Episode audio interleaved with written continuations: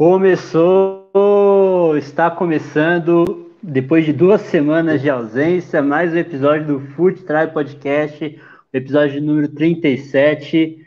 É, e já está aqui comigo meu amigo Ricardo Heredia, Tricoloras Laranjeiras.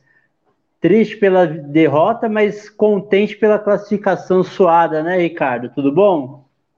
Bem, boa noite, saudações trabalhistas. Eu não diria muito contente, né? Eu estou aliviado, né? Mas é bom estar de volta aqui depois desse breve ato, e ato tão grande que mudou toda a situação do Fluminense, né? Duas semanas atrás eu estava feliz aí, falando em Fluminense jogar a Champions League, até agora a gente está aí, todo mundo meio irritado com a Bel, com a diretoria, com o time, com todo mundo, né? Vê como as coisas mudam rápido no futebol, né? Pois é. E a gente tem a honra de receber o nosso amigo Noé Gomes, ele que é um dos criadores, um, o criador do canal Mundo de Noélcio, o antigo canal A Voz da Legalidade, gremista, é, tem, um, tem aí um, é, faz aí seus comentários aí no canal, seus comentários ácidos, criticando aí é, da, esse, essa galera aí que despolitiza o debate e está aqui com a gente e contribuir um pouco o seu conhecimento sobre futebol e política. Tudo bom, Noé? Muito boa noite, meu querido Solon, meu querido Ricardo. É um prazer imenso estar aqui. Em nome da, do meu gremismo e do meu brisolismo, saúdo a todos que estão nos acompanhando. Né? O Grêmio está na final, mais uma vez eles estão fora. Desculpa, eu não vou dizer quem são eles, tá? Você já sabe, né? Mais uma vez eles estão fora, mais uma vez. E, bom, quem sabe a gente saia da B e eles entrem na B. Aqui é a perspectiva aqui é que troque de lugar. Que eu acho que é mais adequado, né? Quem sabe, né? É só um sonho meu, né? Mas é um prazer estar aqui nesse podcast que eu acho que é uma referência para todos nós. Eu comecei um podcast lá atrás, depois eu parei, porque não é fácil manter. Não é fácil, meninos, eu sei bem como é que é a coisa. E agora estou retomando, né, aos pouquinhos aí. E é muito bom estar esse contato aí com os companheiros, com os amigos. Boa. É, Noé, a gente tem, sempre tem uma pergunta clichê aqui no começo dos episódios, que é referente ao futebol, né? Claro. Queria saber de você, queria saber de você da onde surgiu aí a sua paixão pelo Grêmio, o que despertou sua paixão pelo futebol, seu amor pelo Grêmio, se é algo de família, se é influência de amigos, como que surgiu assim seu interesse pelo futebol e seu amor pelo Grêmio? Bom, meu amor pelo Grêmio vem pelo sangue, né? Eu sou eu sou terceira geração de gremista, né? Minha avó paterna era uma torcedora do Grêmio fanática, né? E o meu pai também era um torcedor fanático do Grêmio, então eu acabei, né? Eu sou dos filhos do meu pai, eu sou o caçula, e para o desgosto do meu pai, né? O mais velho é colorado, mas o mais novo é gremista. Então a gente equilibra de um lado, né? Então, assim, o gosto do Grêmio se deu quando eu comecei a acompanhar aqueles jogos do Grêmio lá na naquela Copa do Brasil, quando tinha o Marcelinho Carioca, sabe, Solon? Lembra? Sim. Pô, 95? é, cracaço, era muito bom de ver, né? Uh, modéstia à parte, levar um gol do Marcelinho Carioca é uma honra, cara. O cara era uma, era uma, uma fera, né? Sim. E aquela garra do Grêmio de resistir, de levar, e o Grêmio ir para Libertadores e ganhar Libertadores, e quase ganhou do Ajax aquele campeonato mundial, né? Então, aquela coisa do Grêmio, assim, de mobilizar e de não ser o favorito, mas chegar lá e guerrear até o fim, eu acho que isso me mobilizou, porque eu tenho esse espírito de guerra, de luta. Então, talvez por isso seja que os meus comentários sejam um pouco ácidos, porque eu tenho essa coisa da. Eu não consigo ver a injustiça, né? E o Grêmio sempre tem essa mensagem de não desista nunca, não desista nunca. A imortalidade. A imortalidade não é que a gente não vai cair para a Série B ou que a gente não vai perder. A imortalidade é que a gente vai sempre se manter vivo. E o manter-se vivo não é só o físico, né? É no plano das ideias. Então, assim, o Grêmio adentrou as minhas veias por conta disso. Eu vi essa garra que eu vi no Grêmio. Né? Eu sei que os clubes também têm, mas o Grêmio, para mim, é diferente nesse aspecto. Sim. Ricardo, você pode fazer a sua pergunta também. Aqui tem a pergunta clichê com relação ao futebol e tem a pergunta clichê com relação à política, né? Então eu vou fazer a, a segunda. O que te levou é. assim, a, a, a, se envolver com o trabalhismo, assim, a, a, adquirir esse amor pelo trabalhismo? Foi alguma coisa familiar ou foi ali no, no pelo, pela região que você veio também, que o trabalhismo aí é muito forte? Como é que foi? É, realmente aqui no Rio Grande do Sul o trabalhismo é muito forte, né? É uma marca assim do povo gaúcho, o Brizola, né? Mas o Brizola, assim, eu quando, eu, quando o Brizola foi, foi a campanha, fez a campanha de 89, eu tinha cinco anos de idade. E eu, assim, digo para você, se eu fosse eleitor naquele momento, eu tinha votado em Brizola. Uh, cada vez que toca aquela música do Brizola, aquilo me dá uma emoção, gente, que vocês não imaginam. Eu vi o filme da legalidade, eu chorava, que nem um bezerro, né? Porque o Brizola, para mim, é uma coisa assim, como é que eu vou dizer para vocês assim? Ele tinha uma comunicação incrível. Uh, tinha outro, até que era, também era político, mas era um jornalista chamado Mendes Ribeiro. Eu era criança e eu vi o Mendes Ribeiro na televisão fazendo comentário político. Eu acho que um pouco da política nasceu ali, né? E eu me lembro, me lembro assim que eu vi o Mendes Ribeiro, aquele homem com cabelo pretinho, bem arrumado, alinhado, falando. Aquilo me dava uma, uma, uma coisa assim, né? Sempre mobilizou a política desde criança. E eu não tinha uma família politizada, não tenho uma família politizada. E o trabalhismo ele sempre foi uma coisa que teve presente em mim. Mas eu não, eu não despertei ele. Quem despertou o trabalhismo mesmo, que, que me deu o start, foi o Ciro. Quando eu vi o Ciro falando sobre o trabalhismo, sobre o Projeto Nacional de Desenvolvimento, e eu sou também um grande admirador do João Goulart, principalmente quando na faculdade eu comecei a estudar o período já no final da faculdade, o período do Brasil contemporâneo, sobre as reformas de base de Jango. Quando eu comecei a me aprofundar sobre o Jango, e estudar sobre esse período, até um detalhe, né? Foi das eu tive, eu fiquei em recuperação naquela matéria. Vocês vejam bem, nunca tinha ficado em recuperação na faculdade. Eu fui mal na disciplina, mas eu adorava aquele conteúdo. E aí eu vi o filme do Jango e comecei a buscar histórias do. Aquilo foi entrando para dentro de mim assim, e uma emoção que eu falo, e eu eu, quando eu vejo, quando eu vejo o Jango, me emociono também. Quando eu vejo o Brizola, me emociono também. Quando eu vejo o Darcy, me emociono também. Eu, eu sou profundamente admirador desses homens, porque eles deixaram um legado de vida, eles entregaram as suas vidas pelo povo brasileiro.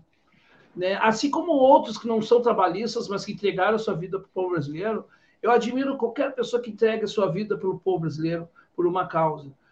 Então, assim, eu, eu me emociono, né? Eu confesso que se eu estiver falando demais, vocês podem me cortar, mas. Pode falar, eu, pode falar.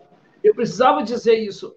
Quanto me emociona ouvir o Jango, quanto me emociona o, o Brizola.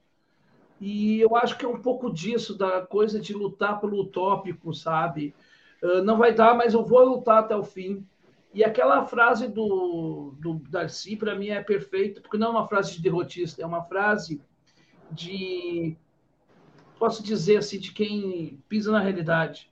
Eu prefiro né, estar ao lado dos que, dos que perderam do que, tá, do que estar ao lado dos que venceram, né?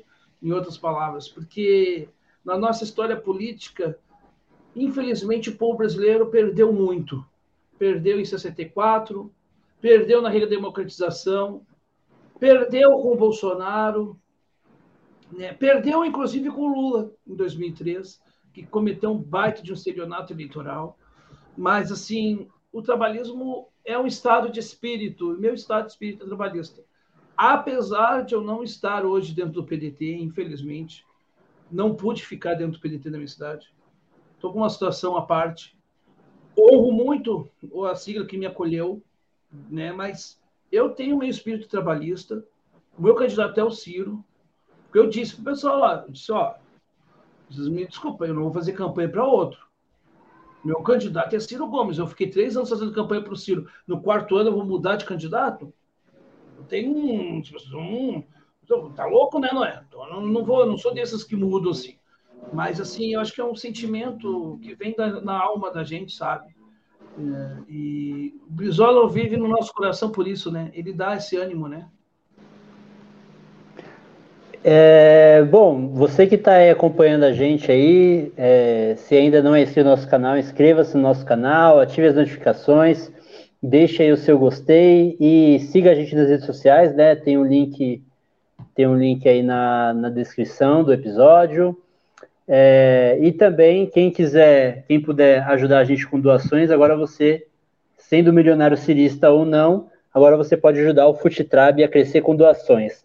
A chave Pix é futitrabpodcast.gmail.com e também tem os links de doações de valor fixo aí pelo PagSeguro também na descrição, beleza? É, bom, Noé, você comentou um pouco aí sobre o Brizola, sobre, se definiu como brizolista, contou um pouco sobre Jango, que são políticos oriundos aí do Rio Grande do Sul, né? O trabalhismo é um movimento que nasceu no Rio Grande do Sul, né? Com Getúlio Vargas, é, e, e, é um, e é um, o berço do trabalhismo, né? De São Borja, é, também Porto Alegre, é, Brizola foi, além de governador, foi prefeito de Porto Alegre também, né? Ah, e Isso também mesmo. teve Alceu Colares, que foi prefeito de Porto Alegre, Isso. também governador do Rio Grande do Sul. É, eu queria saber de você como que como que é, primeiro, como que é a situação política hoje do Rio Grande do Sul, né? Como que é um, é, a gente vê um estado que já foi governado aí por, por trabalhistas, né? Por, é, como eu já falei, por Brizola, por Alceu Colares, é da onde nasceu o trabalhismo, que, né, que é o, o movimento verdadeiramente anti-imperialista do Brasil, no, no, Brasil, né? E hoje a gente vê aí o bolsonarismo ganhar força, e não só o bolsonarismo, né? Mas também o, o neoliberalismo é, soft, né? O, neoliberalismo de garfo e faca, né? Que come de garfo e faca e toma banho, que é representada aí pelo Eduardo Leite, atual governador do Rio Grande do Sul. Como que é a situação política e, se puder, aqui, aqui se deve a isso, a, a, ao trabalhista ter perdido força? É, não, primeiro não foi pelo, pelo bolsonarismo, né? Perdeu primeiro pelo petismo, né? Para o petismo e agora do petismo para o bolsonarismo. É, uh, vamos assim, fazer uma recapitulação. O PDT ele governou o Estado do Sul de do período ali do Collor, né, até o Fernando Henrique. Foi o governador foi o Elcio Colares. Depois teve o mandato do Antônio Brito, que foi neoliberal puro, né, privatizando o que o Brizola construiu, Caixa Econômica Estadual, CRT, parte da CE. Agora a CE foi vendida pelo Eduardo Leite, gente, por 100 mil reais, o resto da CE. É, eles venderam por uma combizinha. Você imagina uma empresa do tamanho da CE, da, da história da CE ser vendida por 100 mil reais. É, coisas, olha só, né? E agora ele vai renunciar, parece. Uh, e aí a gente tem isso, né? A gente teve uma era do PT em Porto Alegre, que ficou praticamente 16 anos no poder. Uh, e nós temos uma onda do neoliberalismo que começou, né? Eh, como uma resposta ao petismo. Né? Então, veio o trabalhismo, vem ali o Tarso, vem o Olívio, depois vem Rigoto, depois vem o Tarso fazendo um governo neoliberal também, porque o Tarso fez um governo neoliberal, com pitadas de esquerda, mas governo neoliberal. Tivemos a Ieda e nós temos hoje o Dudu Leite. O Dudu Leite é um governo neoliberal. Ah, teve, acho... teve o, o, o Fortunati também, não foi? O... Aí foi em Porto Alegre, aí foi como governador. Foi prefeito de Porto Alegre. Ah, é, é prefeito de Porto Alegre, ele foi. Ele foi e o Sartori? É, aí assim, a nível de estado, né, nós temos o Eduardo Leite, e a nível de município nós temos hoje o, o Sebastião Melo, não, Sebastião Melo, que é um quadro histórico do MDB de Porto Alegre. O cara que anda pelo bolsonarismo também, né? Mas ele está no MDB. E é o cara do MDB de muitos anos. Uh, o PT teve ali de 89 a 2004, mais ou menos, é, uh, no poder. Depois de lá veio o Fogaça, depois veio o Fortunati, Depois veio o Marquesan, que ficou só um mandato só, e foi um mandato bastante tumultuado. E agora vem o, o, esse sujeito aí, o Sebastião Melo. O que aconteceu em Porto Alegre? Porto Alegre era o berço do petismo, realmente era o berço do petismo, tanto é que em 98 conseguiu, né, pela força de Porto Alegre, eleger o Olívio Dutra para governador do estado, primeira eleição do PT. Mas, assim, o petismo tinha uma perspectiva naquela época diferente de agora.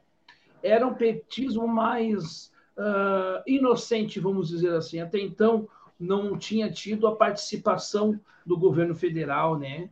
Então, era outro petismo. O que aconteceu? O PT foi se desmanchando, porque os quadros novos do PT foram envelhecendo. Então, tanto é que hoje, na eleição de 22, o PT aposta, por exemplo, talvez em Edgar Preto, que é filho de Adão Preto, que foi um grande quadro histórico do PT, mas não tem outros nomes novos. O PT envelheceu. O Olívio já está muito idoso, o Raul Pom já está idoso também, já é um, um, senhor de idade, o Tarso também já é um senhorzinho de idade, Miguel Rosseto também é um senhorzinho. Se todos eles envelheceram, acabou se pasteurizando, né? Porque o que o Lula fez com o PT foi isso, foi pasteurizando todo mundo que ficou no PT, e ele acabou perdendo força. Hoje o PT no Rio Grande do Sul ele não tem força. Tanto é que a cidade que ele mais, que o PT conquistou, que é mais importante do PT hoje, é São Leopoldo, que é uma cidade média. Ele não conseguiu Porto Alegre, que nem tinha candidato em Porto Alegre. Né? Olha só, 16 anos depois, não consegui ter candidato né? Não tem referência o Porto Alegre hoje. Então, assim, uh, nós temos uma geleia, assim. O que, que acontece? Está muito aberto a questão da disputa no Rio Grande do Sul. Por quê? Porque nós temos, assim, ó, um petismo decadente, um bolsonarismo que inflou, mas também está começando a ter uma curva decadente, e a gente não tem quadros por exemplo, nós temos uma situação: o Romildo Bolzan é presidente do Grêmio. Só que o, o, o, o Romildo Bolzan é do PDT. Só que tem uma coisa: o Grêmio foi rebaixado no passado. Isso influi no voto? Influi. Porque quando, enquanto o Romildo estava presidente do Grêmio, campeão da Libertadores, campeão da Copa do Brasil, campeão disso, daquilo. Pô, legal, o cara tá por cima da carne seca. Agora, ele, o Grêmio está recomeçando a sua jornada para 2023 voltar à Série A. E ele tem que disputar com outros grandes, Cruzeiro, Vasco, por exemplo. Então, assim, a situação do, do, do, do quadro eleitoral do Rio Sul ainda é meio instável. Tem a questão do Dudu Leite, que não quer candidatar-se, porque sabe que o Rio Sul não tem reeleição. Mas tem essa situação toda. Então, está muito. Uma, como é que eu vou dizer? É uma confusão. Está uma confusão mesmo. E, o petismo no Sul ele começou no, em Porto Alegre, se espalhou na grande Porto Alegre. Aqui, o, São Leopoldo é um reduto bastante forte, mas não tão forte como em outros anos. Tanto é que, na última eleição, o primeiro colocado foi do PT, o segundo colocado foi um bolsonarista, que agora quer entrar uma de morista. É, é mole, né? E o terceiro. O Reise? Não, aqui era o delegado Eliomar. Ah. Aí ficou assim: Vanazzi, delegado Eliomar em segundo, em terceiro, Naldo Teixeira, que foi um quadro do PDT, que hoje está no Avante, mas naquele momento se candidatou pelo Cidadania. E o que aconteceu? O Nado ficou em terceiro com 20 mil votos, sem muito dinheiro para a campanha. E ficou, foi uma boa votação, assim, dentro do cenário. E o segundo colocado não ficou muito atrás do primeiro. Foi empatado ali a coisa. Então, para ver como a força do PT também tem diminuído muito no Rio Grande do Sul. O antipetismo aqui é um fenômeno muito grande. O bolsonarismo cresceu, mas ele está devagarinho, ele está se desmanchando. Ainda tem força, mas ele não tem mais aquela força de dois anos atrás. Isso eu posso dizer porque tanto é que os caras conseguiram fazer. Não sei se vocês souberam disso, mas São Leopoldo virou piada nacional, né? Fizeram uma caixa de cloroquina gigante e colocaram na frente da prefeitura, os negacionistas bolsonaristas. Então, a gente teve tudo isso, mas né, é essa situação. Ainda persiste, para concluir para vocês saberem também a questão aqui, por exemplo, da minha cidade, nós temos ainda o Fla-Flu, ainda o Bolsonaro e Lula. É grande também esse Fla-Flu. Então, a gente tem muito desafio pela frente. É essa situação no momento do Rio Grande do Sul. Ricardo? Sim, fazendo, mantendo no assunto, uma coisa mais específica, é, vou fazer duas perguntas. Né? O que você acha desse movimento de renúncia do Eduardo Leite e sobre o Romildo Bolzan? Você não acha que esse, esse impacto do, eleitoralmente falando, esse impacto do rebaixamento do Grêmio já está começando a se dissipar um pouco? Eu acho que sim. Eu acho que sim, porque também tem um contra-argumento de um cronista esportivo que se filiou ao PNT, que é o Nando Gross. Sim. Ah, um cara interessante, bem interessante, sim, um cara entendedor de, de futebol mesmo. Uh, e é um cara trabalhista. E o Nando tava falando uma, falou uma coisa, assim, um argumento que eu achei muito interessante. Tudo bem, o Grêmio foi para a Série B, mas tem um detalhe: o Grêmio é um clube que não é insolvente economicamente falando. Ele não está, não é que ele não tenha dificuldades, mas o Grêmio hoje ele ele ainda mantém um patamar, né? E ele pegou o Romildo, realmente o Grêmio numa situação muito ruim, 15 anos sem ganhar título nacional, né? Inclusive tinha até a valsinha do Sacha, né? Pois é, né, Sacha? Tu dançou a, a valsinha e ficou ouvindo um minuto de silêncio, até hoje está ouvindo um minuto de silêncio, né? Grande Sacha. É, pois é. E é as coisas da vida, o futebol tem essas coisas. Então, assim, ele realmente pegou a questão do clube, ele conseguiu administrar, só que desse problema, realmente, em 2021 foi um desastre para o Grêmio, um desastre completo. Porque também nós tivemos um problema lá que foi o Renato, né?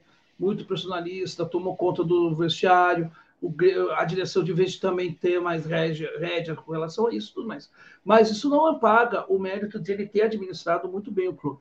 Nesse sentido, o Romildo, né, ele foi bem. Eu, se fosse ele, se eu fosse no lugar dele, eu pensaria o seguinte: bom, eu tenho que largar o clube, eu vou largar enquanto eu estou em cima, porque se eu estiver lá embaixo é ruim. Mas ele persistiu até o final. Talvez ele também ele possa usar isso como argumento eleitoral eu, particularmente, eu votaria no, no Romildo. Porque, independente do Grêmio estar tá na B ou na, na A, eu estou pensando no gestor, porque a gente precisa de gestor. E o Romildo ele tem competência, ele tem um quadro, que ele tem uma história como prefeito de Osório, um dos melhores prefeitos do Rio Grande do Sul. Então, assim, pela qualidade dele, pela serenidade dele, eu ainda votaria no Romildo. Meu candidato, né? Boa. Bom, já que já fez essa essa migração aí da política, meio que indo da política para o futebol, essa mistura. É, vamos, vamos já falando um pouquinho de futebol, também, que é um dos assuntos que a gente gosta de falar. É, eu vou compartilhar a tela aqui para a gente ver se eu consigo compartilhar a tela aqui para a gente comentar um pouco sobre o primeiro jogo da, da final do Grêmio, né? Uhum. O Grêmio disputou aí o primeiro jogo da final aí, depois de ter eliminado é, o Inter, né? Na, na, semifinal e enfrentou enfrentou aí o Ipiranga de o Ipiranga, Ipiranga de Erechim. Como... Uma bela cidade, Erechim, gente. Olha.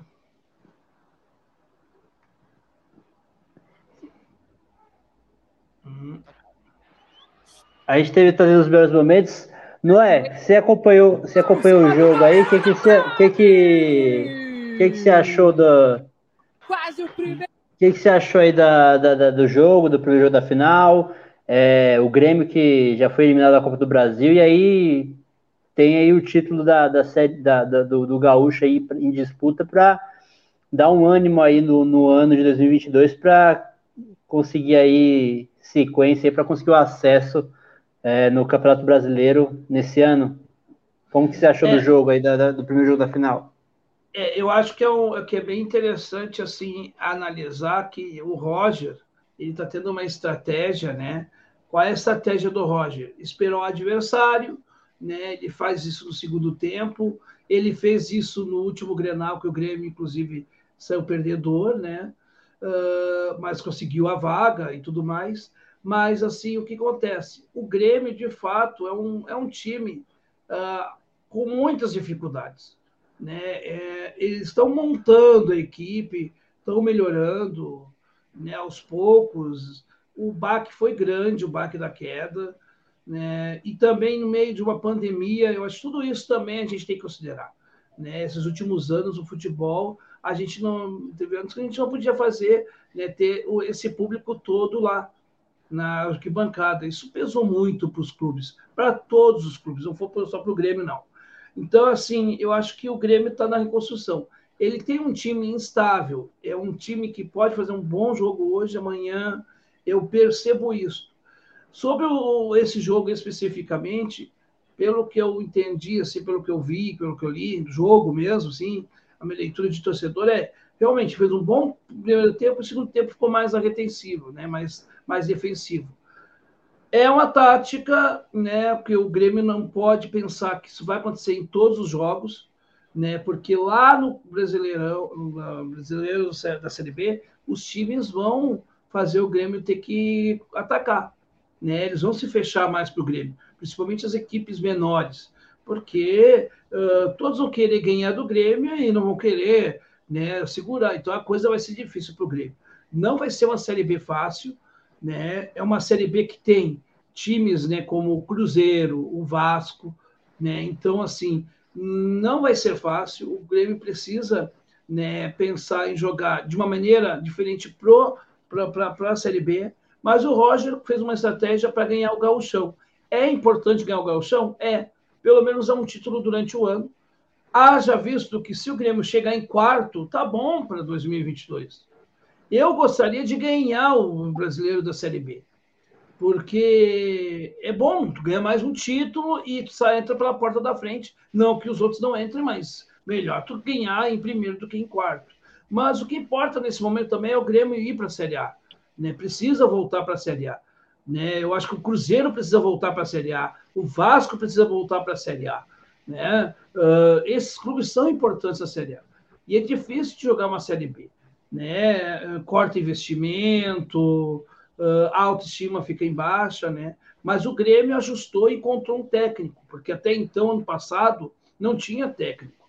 O Wagner Mancini e o Bolsonaro, a administração do Brasil, é a mesma coisa. É uma tragédia anunciada, porque os caras são muito incompetentes. Então, assim, é muito ruim. O Wagner Mancini, só a diferença do Bolsonaro é que o Wagner Mancini é aquela coisa meio. O Bolsonaro é mais histriônico, mas a competência, o nível é igual, assim, sabe? Então é, é, é terrível. A gente teve assim, né? Veio o Filipão, que já já está defasado, infelizmente, né? Uh, gosto muito do Filipão, mas uh, não dá, assim, todo respeito, o Filipão já passou o tempo dele, né? E lamentável, assim, né? Então, assim, a gente tem muito trabalho pela frente. O Grêmio não vai, é, não vai ser fácil Série B. O Grêmio tem que ter gás, se vier, se concretizar um negócio, tá para vir do TT, eu espero que sim. Serão 15 jogos, 15 ou 14 rodadas que o TT possa jogar e de repente fazer uma diferença e uma gordura para o Grêmio nessa campanha da Série B. Tudo são possibilidades, né? Quem sabe com o TT a gente tenha uma possibilidade melhor tecnicamente falando. É um time limitado. O time do Grêmio é um time limitado. Não é um grande time. Não é aquele time de 2017 que enchia os olhos que fazia aquele jogo vistoso. Tanto é que vocês olhem a posse de bola do Grêmio, a posse de bola do Grêmio é bem pequena, né? Mas às vezes também não adianta ter posse de bola e não fazer o gol. Que é o caso também, por exemplo, o time do Inter tem uma boa efetividade de bola, posse de bola, mas não faz gol, né? É é difícil, né? Quer dizer, para é. mim fica ótimo. Só pode fazer gol também, que. é. Ó, gente, eu vou fazer a cara de como, como eu fico triste quando o Inter perde.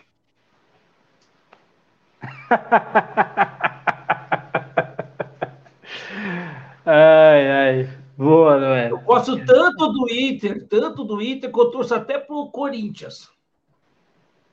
Pois é. Ou pro Palmeiras. Os corintianos me odeiam, não sei porquê. Mas na verdade o, Corinti o corintiano não é. O corintiano tem, tem mais rixa com o Inter do que com o Grêmio. é porque o Grêmio, o Grêmio foi o time que eliminou a gente, né? Então, o que rebaixou a gente, né? Em 2007, foi o jogo final foi contra o Grêmio. E, ah. e o Inter, o Inter tem todo o histórico, né? Desde o Brasileiro de 2005, aí também passando pela, pelo, pelo também o rebaixamento, que o, o Inter também teve um papel também que muitos falam que o Inter entregou o jogo para o Goiás também no último jogo. É, o, e também na, na, Copa do Brasil de 2009, enfim. A rivalidade hoje do Corinthians com o Inter é muito maior que a do Grêmio. E do Inter é aquela história de 2005, né? É hoje, né? Aquela história lá, 2005. E também tinha uma rivalidade da década de 70, né, gente? Aquele, aquele super time do Internacional. Né? É, o Corinthians, per... o, Corinthians, o Corinthians perdeu o brasileiro de 76, a final para o Inter, né? Depois de ter eliminado aí o, o Fluminense do Ricardo aí na, na, na, na, semifinal lá que teve a, a histórica invasão do Maracanã, né? E aí na, na final o Corinthians foi derrotado aí pelo, pelo Inter do, do Falcão. É, mas as, as línguas daqui do Rio Grande do Sul, por exemplo, o único do Rio Grande do Sul que é campeão CBF, CBF, é o Grêmio, que o Internacional só tem CBD, né? Ah, tem uma. Ah, tem o Ricardo lembra, né? Aquele lá que eles roubaram do Fluminense lá, né? Ah, mas foi Copa do Brasil, Brasil né? Foi Copa, Copa do, Brasil. do, Brasil. É a única coisa CBF que eles têm lá, que é uma tacinha lá que tá toda empoeirada, né? Aquela lá foi brincadeira. O jogador que sofreu o pênalti falou que não foi nada. E eu tava lá na Laranjeiras vendo o jogo. Ah, é meu, é. Pá. Tinha quatro anos, mas estava lá. Boa. Já que, já que surgiu o assunto Fluminense, vou deixar o meu sofrimento para o final. Vamos falar do, do, do, do Fluminense é bom, aí. Do... É, bom, é bom ressaltar que o Corinthians é o único eliminado daqui, né? Pois ah, é. é verdade. Pois é. Ah, então, só para deixar bem claro, quando eu chamei que eles estão fora, não são para os corintianos, tá? Corintianos, fique bravo comigo. É para os outros tá. times lá. Tá certo. A gente teve aí a, a, a o, o, segundo jogo da semifinal, né, da, do Campeonato Carioca. É, o, o Fluminense venceu o primeiro jogo, né, do, do, do Botafogo. Foi, foi 1x0 o primeiro jogo, Ricardo? Foi, foi. Foi 1x0 o primeiro jogo, né, e pelo regulamento do Campeonato Carioca, o time de melhor campanha é, tem a vantagem dos dois resultados iguais, né, então o Botafogo venceu por 2 a 1 mas por ter vencido só por um gol de diferença, vinha vencendo por dois gols de diferença e estava classificando até o último minuto do jogo. Você está vendo aí o gol do Erisson, Erisson, né? O nome do Isso. jogo, do jogador. Bom jogador, fez dois gols, né? E, e aí, bom, é melhor do que eu comentar, o Ricardo comentar o jogo, né? Que, que estava em loco no Maracanã acompanhando. O que, que, o que, que você viu desse jogo, Ricardo? Tecnicamente eu vi muito pouca coisa, né? Porque, assim como o primeiro jogo, o primeiro jogo eu acho ainda foi pior, né? Mas o jogo foi muito fraco tecnicamente, mas foi divertido pela toda a emoção que cercou o final do jogo, né? Foi uma loucura total, assim. Há muito tempo eu não, eu não entrava num estado de aflição e, e alívio tão grande quanto, quanto eu entrei ontem, né? Eu tô até um pouco rouco de tanto gritar no, no cano ali, mas tecnicamente o jogo foi ruim, apesar do belo gol do primeiro gol do Ellison, né? Enfim, é, fica marcado pelo lado do Fluminense a covardia do Abel, né? Nesse meio tempo aí que a gente não faz sabe, já teve a eliminação do Fluminense para o Olímpia, que foi uma. Foi, foi, vergonhoso, né? Assim, eu digo que o, o jogo, a atuação do Fluminense foi tão vergonhosa que a gente foi prejudicado pela arbitragem e ninguém teve coragem de tocar muito nesse assunto, porque não dá para justificar. E ontem foi, foi basicamente uma repetição da atuação que a gente teve contra o Olímpia time ficou atrás o tempo todo, deixando o Botafogo jogar, chamando o Botafogo pro, do ataque e quase que a gente teve o mesmo destino, né? O enredo estava tava parecendo que ia se repetir, mas tivemos ali a, a sorte de achar um gol ali no final. Mas o, Abel tem que, tem que tomar um tem que tomar uma certa consciência de que esse tipo de covardia nesse tipo de jogo não está dando certo, né? Sentar em tentar sentar em, na vantagem que o time tem, com excesso de covardia, jogando com três volantes. E a fase é ruim que ele começou a, de novo, falar bobagem nas coletivas, né? Ele vinha melhorando nesse aspecto, né? Ele recentemente tem um, uma coleção de pérolas em coletivas. Ontem ele falou que o, peças no meio, meio campo do Fluminense, meio campo ofensivo do Fluminense não estão criando, né? Mas ele bota três volantes, então tem meio campo ofensivo, né? O, o, os armadores do Fluminense não jogam, só entram no segundo tempo, furada.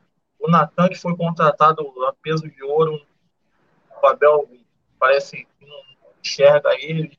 O Ganso não joga. O Nonato ali, que é um volante que chega um pouco mais à frente também, só entra ali na metade o time não tem criação. Né? Joga atrás, três zagueiros e três volantes. Isso chama o adversário para cima, né? E, que é o é, que acontece com o Grêmio. O Grêmio também não tem criação. Pois é. a criação do Grêmio. Quando o Grêmio tinha criação, quando tinha um meio de campo realmente que tinha um cara ali que, que sabia jogar bola e tal, uh, aí, bom, aí tu tinha lá o Douglas que fazia um passe qualificado, o Maicon, o Grêmio não tem esses caras hoje. Né? Tem, tá, tá vindo ali o Campas, tá vindo, né? Mas é, é um pegar assim o Grêmio de uns anos para cá e hoje tu vê uma um desqualificado mesmo, né? E o é interessante com relação ao Abelão, que o Abelão aqui no, no Internacional saiu, quando ele saiu, e os colorados são viúvas do Abel até agora, né? Eles acreditam que não fosse o Abelão ter saído, o Internacional estaria numa situação melhor apostou em, em quadros uh, técnicos do estrangeiro, né? Ainda está com um aí, que eu não sei até quando que vai, só porque Medina, ganhou, né? É, ganhou, ganhou um Grenal. Ganhou um Grenal, o cara se manteve, o cara estava com corda no pescoço. Ganhou um Grenal que também não foi tão suprema, foi tão supremo o Grêmio assim também. Mas a gente vê essa pobreza no futebol. E me preocupa isso, né? Agora, por outro lado, assim, com relação ao Botafogo, Vou fazer uma. Eu acho que o Botafogo é importante a moral que dá para o Botafogo para enfrentar uma Série B. Né? É, um, é um clube muito grande, mas é um clube que sofre muito, né? Revés, ele está hora na Série A, ele está hora na Série B. Né? Muitos anos o Botafogo vive uma crise, né?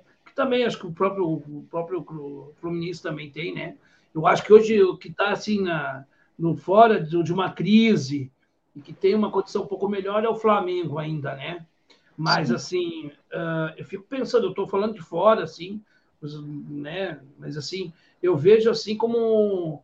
Bom, perdeu com dignidade. Não sei se isso importa, mas talvez possa importar no anímico lá para uma Série B, que é uma, que é uma coisa importante, né? Para quem está na Série B é importante subir, né? Então é nesse, nesse sentido, né? Agora, que foi pobre tecnicamente o jogo, isso isso aí eu, eu fiquei sabendo que foi mesmo, né? É, assim, o, Bot... a derrota, o Botafogo foi eliminado, eliminação de. Né? Eu acho até que no conjunto da obra dos dois jogos, o Botafogo merecia ter passado, não o Fluminense. Porque Botafogo jogou melhor no conjunto da obra ali, embora os dois jogos tenham sido bem ruins. O Fluminense jogou bem ali 15 minutos no, no primeiro jogo, o resto do confronto não fez absolutamente nada, né? Uhum. E assim, e agora vamos ver.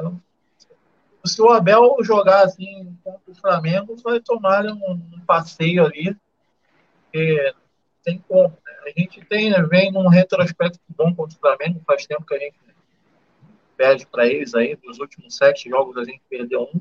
Só que é aquilo, né? O jogo que a gente perdeu foi o mais importante, né? Que foi justamente a final do Carioca único que valeu realmente uma taça, né? Então foi o que aconteceu com, o Internacional. O Internacional perdeu o jogo mais importante. Ganhou é. o anterior, mas perdeu de 3 a 0, ganhou o segundo de 1 a 0 que não adiantou em nada. Foi uma vitória que não teve validade, né? É, o que vale mesmo perdeu, né? É. Vamos ver. Teve a polêmica ali do jogo também, né, no final. O Fred entrou em campo só para só causar tumulto mesmo. E tá bem, né? Eu, assim, eu respeito muito a história do Fred, do filme e tal, mas eu até fico aliviado que ele tenha tomado o cartão vermelho e joga o primeiro jogo, porque, assim, é, tecnicamente em campo já não dá muito mais para ele. Ele tem que entrar em campo, assim, para certas circunstâncias, como ontem, né, que ele entrou para parar o jogo. Entrou para parar o jogo, ele participou da jogada do segundo gol e tal, mas entrou para isso, né? Ele sofreu a falta, eu acho. Aliás, mas, como é... nós temos como, como nós temos quadros do futebol que já deram o que tinha que dar e que estão aí, né? O D'Alessandro, coitado, tá de bengala é. jogando. É uma coisa, eu acho, eu acho deprimente, desculpe, eu acho deprimente. Aí tem o Fred, tem o Ganso também, que, né, que felizmente não conseguiu decolar, né? Na, o Ganso está melhorando esse ano, eu acho que ele, tá, ele tem entrado bem no time, mas.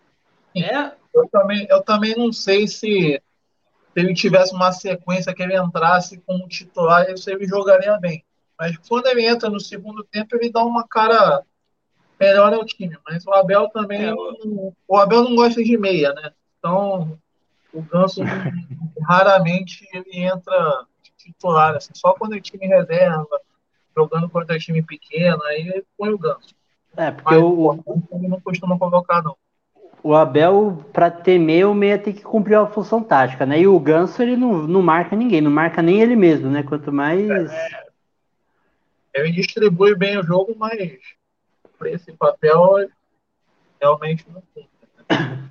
E a polêmica do, da, da semifinal aí, Ricardo, que o Fred, como você falou, foi expulso, né? O, o gol, o gol do, do Fluminense já foi nos acréscimos, né? E na saída de bola, o Fred fez uma falta e acabou sendo expulso. E os jogadores do Botafogo estavam aguardando aí para bater, para cobrar aí a, a falta na área. E o juiz acabou o jogo e deu uma baita confusão. O que, que, que, que aconteceu lá? Como que você como que foi essa a sua visão lá de, de dentro do, do estádio? É, a culpa toda foi do árbitro, né? Até cheguei a comentar aí. O, o árbitro deu sete minutos de acréscimo, né? E o, o gol do Fluminense saiu no, no instante 6 minutos e 50 desses acréscimos.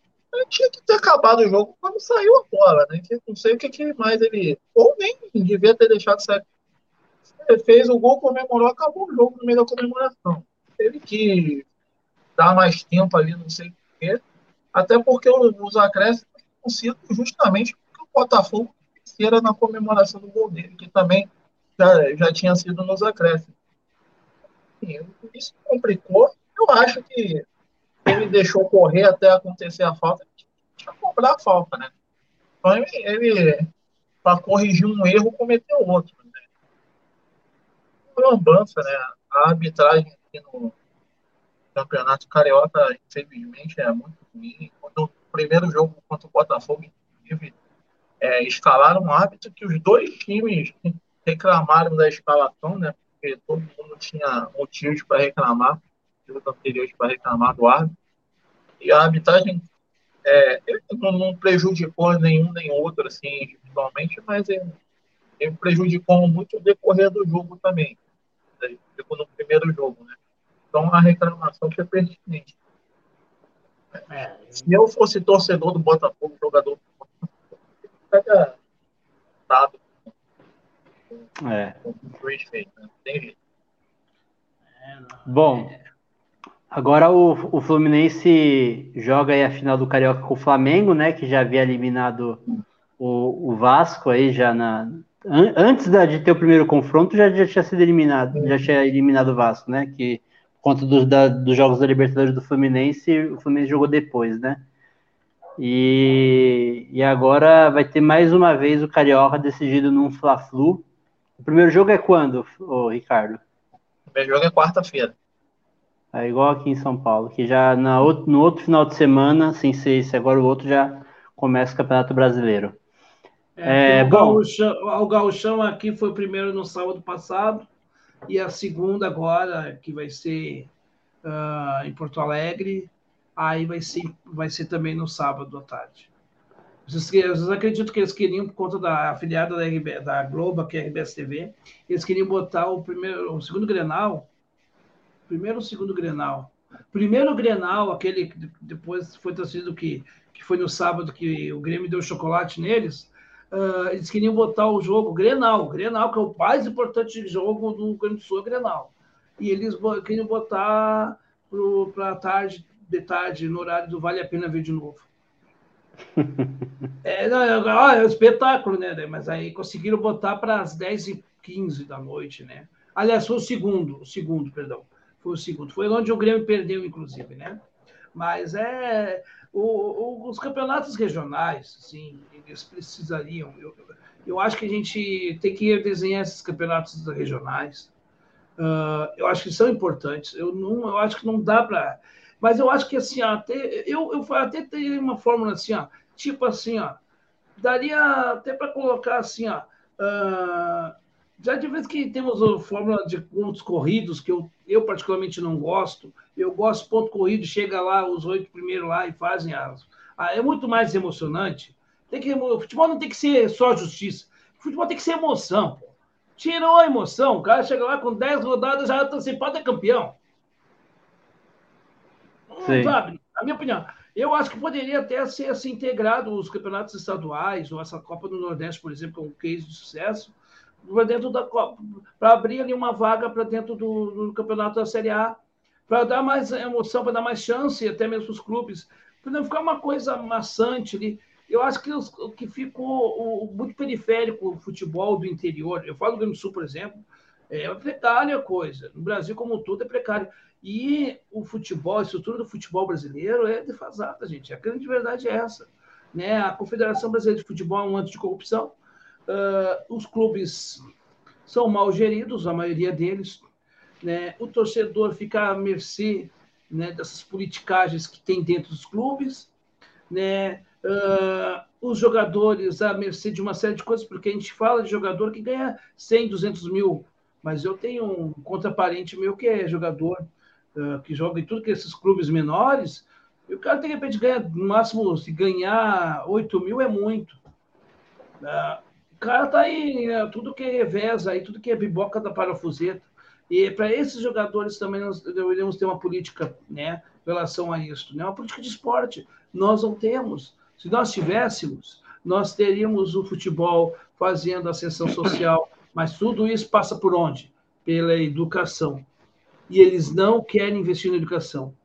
E aí é mais bonito dizer que é, o cara que nem o Vampeta, que fala forró do, do Gerson, porque viu forro de Gerson. Esse daí, esse daí foi o Amaral. Ah, o Amaral, Amaral, Amaral. É, o Amaral. É, não, não, tem nada contra o Amaral, deixa bem claro, tá? Mas eu estou só dizendo assim, olha o nosso nível hoje, qual é o nível de um jogador europeu o nosso aqui?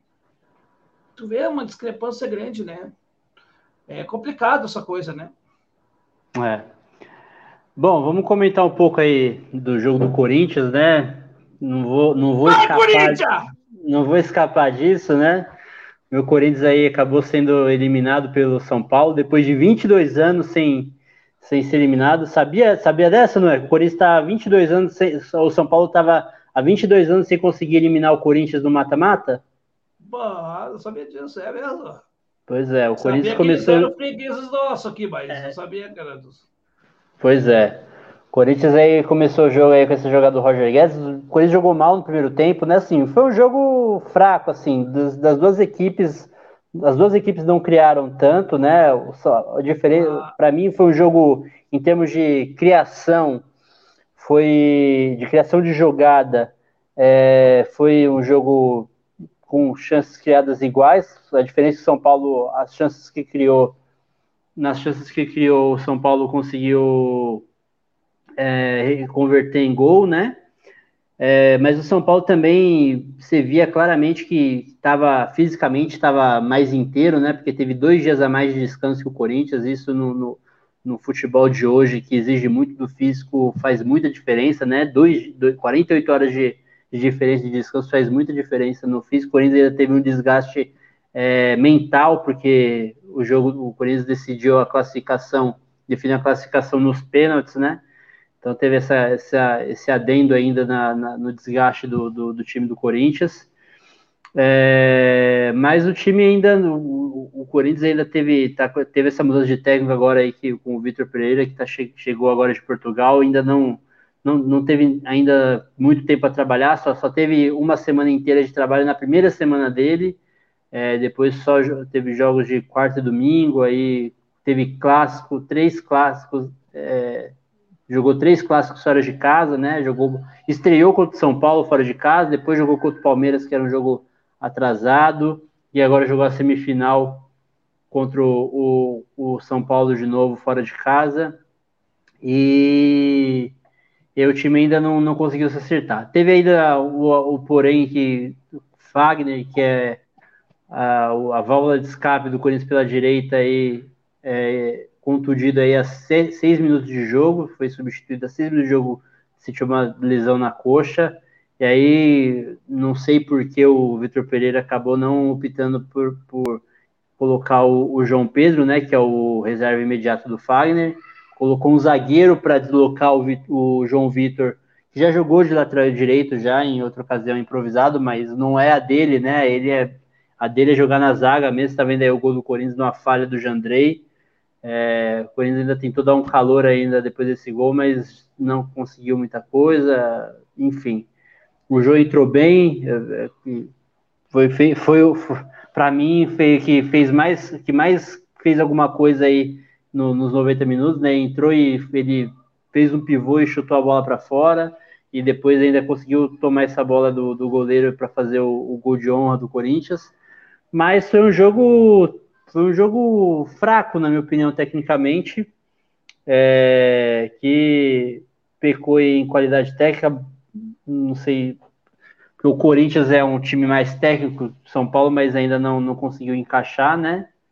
Não conseguiu encaixar eu, eu a. Não sei assim, eu, sou, eu não sei assim, eu posso estar falando uma bobagem, mas uh, eu tenho notado assim, por exemplo, o São Paulo com grandes dificuldades. Aliás, o São Paulo no passado quase foi rebaixado. Tem dois grandes clubes que quase foram rebaixados, foi o Internacional, que comemorou a desgraça do Grêmio, mas poderia ter ido junto com o Grêmio. E era o São Paulo também. E, e o Santos também, né? Mas o Santos ainda conseguiu ainda ficar em décimo. É, e, mas o Santos estava ali, ele conseguiu uma retomada, mas teve o Santos também, realmente.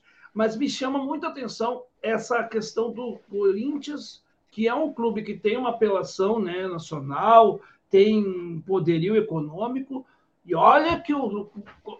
Quanto tempo que o, que, o Corinthians não levanta o caneco, né? Na verdade, tem que ser dito. E o São Paulo, que era um clube que era de ponta, uns anos atrás, ele foi, se, ele foi ficando num processo de defasagem, defasagem, defasagem, defasagem, e hoje ele está atrás. Ele, ele diz uma, se tu vê assim, o, o Palmeiras muito na frente, que tem um técnico com uma mentalidade fantástica, e ali os três ali, né, disputando ali, um tá menos, menos pior que o outro. Mas assim, eu vejo essa questão do futebol de São Paulo, e isso me preocupa, porque tecnicamente falando, a gente vê, não vê espetáculo, a gente vê ali uh, o torcedor do clube, quanto importa se o time é bom ou não, né? O cara vai continuar torcendo para o clube. Mas uh, para o espetáculo do futebol, a gente está vendo um futebol brasileiro muito pobre muito pobre, muito pobre. A gente costumou a ver grandes times, né? Agora, a grande questão do futebol de São Paulo é isso. Eu vejo assim, ó, olha, não sei, não se daqui a pouco São Paulo não, São Paulo não vai rondar de novo a zona da, do rebaixamento esse ano, ou o próprio Corinthians, porque assim, ganhar campeonato regional é ilusão muitas vezes, por mais que o Paulistão seja o principal campeonato regional. Mas o Campeonato Brasileiro é outra história. Então, isso serve para o Grêmio que está tentando para a Série A de novo, serve para o cara que está na Série A achar que é, não é nível. Por mais que ele jogue com times de Série A, no caso ali, nós temos quatro, quatro grandes clubes né, da Série A em, uh, em São Paulo e quatro grandes no Rio de Janeiro, mas as realidades do regional para o nacional é diferente. E me parece assim, eu estou vendo assim, olha como está pobre o futebol de São Paulo. Eu já vi, né, tirando o Palmeiras, mas acho que o Palmeiras é um fenômeno à parte, né? É, porque o Palmeiras tem investidora, né? O Corinthians conseguiu fazer umas contratações aí, é, mas o Corinthians perdeu muito tempo com, com o Silvinho, né? Porque acredito que no mercado brasileiro não tinha nada muito diferente do Silvinho, né? É, tem o Carilli agora que eu, eu, particularmente gosto do Carilli como corintiano, né?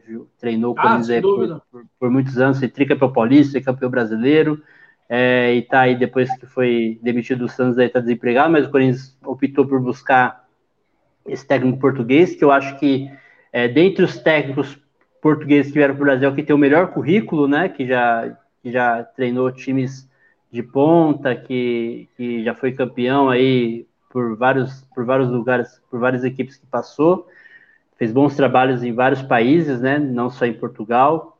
É, e acredito que assim, o Corinthians vai vingar com esse técnico, que é o técnico bom, mas acredito sim, o Paulista não é parâmetro para nada, né? Então foi até bom, acredito assim. De, nunca é bom ser, ser eliminado da competição, né? Mas pensando para a sequência da temporada, acredito que foi melhor do que do que classificar na Bacia das Almas aí na, na semifinal e jogar o, a final do Paulista aí com o Palmeiras. É, que você vai ter é, dois jogos, a, Corinthians vai ter agora duas, uma semana e meia de trabalho, né? Porque na, na, na próxima, se nessa quarta-feira, na outra já é estreia na Libertadores. É, então aí o Corinthians tem um, um, mais tempo de trabalhar aí para o Vitor Pereira conseguir treinar, porque não teve tempo ainda, né? Porque ele tem uma filosofia de trabalho diferente da que vinha sendo é, trabalhada no Corinthians com o Silvinho, né? E aí precisa de um pouco mais de tempo de trabalhar durante a semana, né? Que ele, ele falou ontem na entrevista que ele não conseguiu treinar com bola ainda, com jogadores, não conseguiu fazer treino com, com, no campo com, com jogadores titulares, né? Só com os reservas. Então vai ter, vai ter um pouco mais de tempo aí para para implementar aí a sua filosofia de trabalho aí durante essa semana para é, conseguir entrar aí na, na, na, Libertadores do Brasileiro com, com mais a cara dele, né? É, bom, vamos encerrar o assunto do futebol então com o sorteio da Copa do Brasil, né? A gente teve o sorteio da Copa do o Grêmio que, que, que acabou já sendo eliminado, né, pelo Mirassol. É, o Inter também já foi eliminado, né? Pelo Só... Globo! Pelo Globo, que foi mais Globo, vergonhoso ainda. Foi mais vergonhoso ainda, né? O, o, o Juventude é o, vai ser o único representante aí do futebol gaúcho, né? Na, na Copa tá do Brasil. Contra quem o Juventude mesmo? Com o São Paulo. Vou, vou falar que hoje teve. O sorteio rolou hoje é, ah. às, 3, às, 3, às 15 horas, né? É, hum. O, os mandos de campo já foram definidos, né? O, quem, quem, tá, quem eu falar primeiro é quem manda o primeiro jogo. Hum. Quem, quem, quem eu falar por último é que decide, decide em casa. É, os jogos da, da Copa do Brasil, da, da, terceira fase da Copa do Brasil, serão realizados no dia 19, 20 e 21 de abril, né? O primeiro, jo o primeiro jogo. É, a Tombense de Minas Gerais é, recebe o Ceará, vai enfrenta o Ceará, né? O Ceará decide em casa. Time do Ciro, hein? Oi? Ceará, Ceará é time do Ciro. É, o Ciro fala que o time dele é o Guarani de Sobral, né? E, e quem, quem o, o Ceará. Mas a capital é o Ciro, é o Ceará, tem a ver com o Ciro. Vou votar com o Ciro ali para. É, e o, For, o Fortaleza enfrenta o Vitória, né? Vitória decide em casa, no Barradão. O Ceará, que é o time do André Figueiredo. André Figueiredo que. Ah, André Figueiredo. O André Figueiredo ele já foi presidente do Conselho Deliberativo do, do, do, do Ceará, né? Ele é conselheiro e já foi presidente do, do, do Conselho Deliberativo do Ceará. É, o Bahia é, enfrenta o Azures do Paraná. O Goiás enfrenta o Bragantino, time de Bragan Red Bull Bragantino, time de Bragança Paulista, então, também da Série A. Dois, confronto de Série A aí, né? Hum. É, o Fluminense do, do, do, Ricardo recebe o Vila no, é, enfrenta o Vila Nova de Goiás. O Altos do Piauí é, enfrenta o Flamengo. O Ceilândia do Distrito Federal enfrenta o Botafogo. O Atlético Mineiro enfrenta o Brasiliense. O Remo enfrenta o Cruzeiro. Na minha opinião, aí é o, o, o Curitiba e Santos é o confronto mais equilibrado, né? Porque é o, o para mim o Curitiba é o melhor time que estava no pote 2 e o Santos é o pior time que estava no pote 1. Hoje, né? O Santos tem uma, hoje. uma força ainda. Né? É, hoje o Santos tá, tá mal, né? Hoje, o tá Santos, para mim, é. hoje, para mim, hoje o, o Santos, é o pior time do Santos brigou para não cair no Paulista dois anos seguidos. Pois é. é. E teve mal no Brasileirão, né? No foi, foi. É. O Tocantinópolis enfrenta o Atlético Paranaense, o Palmeiras enfrenta o Juazeirense da Bahia, time de Juazeiro do Norte. É, a Portuguesa da, do, do, do, do, Rio de Janeiro enfrenta o Corinthians. Portuguesa é da Ilha do Governador, né? É, na é, da, é, é, o time da, é da capital, né? Sim, sim, é um bairro aqui do Rio. É, é que nem a portuguesa daqui também. A portuguesa daqui também é da capital. Eu vou te falar, é. dos do times pequenos do Rio é o melhor, hein? É, então, o Corinthians vai, vai, vai enfrentar um time que não é muito não é muito fácil, não. Ganhou de algum grande esse ano aí? Oi? O, a portuguesa ganhou acho de algum grande não, nesse campeonato? Não. não chegou a ganhar, não. O único que ganhou de um grande aí foi o Bangu, né? É. Que ganhou do Fluminense. Mas também foi mal no campeonato. Redonda né? ganhou do Botafogo, tá vendo? Alguém ganhou do. Botafogo ah. ali na última rodada. Já estava definido, já. Tá certo. O CSA de Alagoas é, enfrenta o América Mineiro, né? Também time que está na Libertadores, conseguiu classificar, duas classificações heróicas, né? É, o Atlético Goianiense enfrenta o Cuiabá e o Juventude, único representante do Rio Grande do Sul, enfrenta o São Paulo. É, e aí, Noé, como que é o sentimento aí de ver o Grêmio de fora e o, e o, o Juventude como único representante aí do Rio Grande do Sul nessa terceira oh. fase? De 32 times, só o Juventude é do Rio Grande do Sul. É, isso tudo aí mostra como o futebol do Rio Grande do Sul também está defasado. Olha, o, tanto a, a dupla Grenal está muito mal esse ano. Né? Eu, eu até dizer para os meus amigos colorados, vocês, vocês estão comemorando as derrotas do Grêmio, olha para o time de vocês. Eles comemoraram ano passado o rebaixamento do Grêmio e ficaram numa posição vergonhosa, quase perderam, só não foram para a Série B porque ganharam um Grenal, porque senão tinha ido também. Então o nível aqui está baixíssimo, está baixíssimo. Né? Uh, do Internacional tem um problema de racha político muito grande, é, uma diretoria confusa. O Grêmio foi se atrapalhando com os anos, né? O Romildo já é presidente do Grêmio há alguns bons anos, aí também. Então, assim, o Grêmio acabou perdendo-se na curva, né? Não é mais aquele Grêmio de 2016, 2017, né? Uh, depois, principalmente, quando o Grêmio já enfrentou ali, levou aquele 5 a 0 do Flamengo, aquilo ali já foi desmanchando aquela liga que o Grêmio tinha lá com o Renato. Então, assim, a gente vê o futebol do Sul muito pobre. Né? E o Juventude está aí, né? Uh, lutou até o fim para ser pra, contra o rebaixamento no ano passado, né? E empatou com o Corinthians, né? Pois é, né? Empatou com o Corinthians. Ou o Corinthians ganhou aquele último jogo da, do ano passado, da, qual você está falando? Da, do, do Campeonato Brasileiro. Corinthians e Grêmio? Não, Corinthians e Juventude lá em. Não, o Corinthians perdeu. Corinthians perdeu. Foi o, foi o jogo que, que, que resultou no rebaixamento do Grêmio. É, né? Ajudou. É um dos resultados que o Grêmio precisava de três resultados e tal. Mas, assim, infelizmente, assim, né? O, o entregaram lá para o Juventude. Tá? Tudo bem. Ah, há malas que vêm de Belém também, né? Acontece Uh, mas eu vejo assim, o futebol gaúcho muito pobre, muito pobre mesmo. Uh, perspectiva muito pobre. Quando a gente só fica torcendo pela, pelo rival, é porque o nosso lado não está bom, né? eu acho que o Grêmio está em reconstrução. O Grêmio hoje tem um técnico, o Internacional não tem técnico. o Grêmio tem um diretor de futebol que tem os seus méritos históricos, mas que também é um cara da década de 90, já não é mais o cara do atual. Né? Uh, o Internacional tem um discurso. Ah, é complicado tu ver uma entrevista da direção do Internacional, sabe? Inclusive, até no lance aquele do, da pedrada do, do ônibus do Grêmio, uh, as declarações do presidente do Internacional foram muito tristes, assim, lamentáveis. Né? E falou em desequilíbrio técnico, quando, na verdade, teve uma pessoa que quase foi, né, poderia ter morrido ali, né? Uma pedra desse tamanho, assim, gente. Era um troço surreal. Então, assim, a gente está vendo o futebol do Sul está caindo muito. Ele está caindo do mesmo nível técnico que o futebol de Santa Catarina. Só que Santa Catarina nunca teve, foi uma praça tão importante em termos de futebol a nível nacional. O Rio Grande do Sul sempre foi importante, tanto o Grêmio como o Inter. E, eventualmente, até o próprio Juventude foi campeão da Copa do Brasil há alguns anos atrás, lá, contra o Botafogo, né?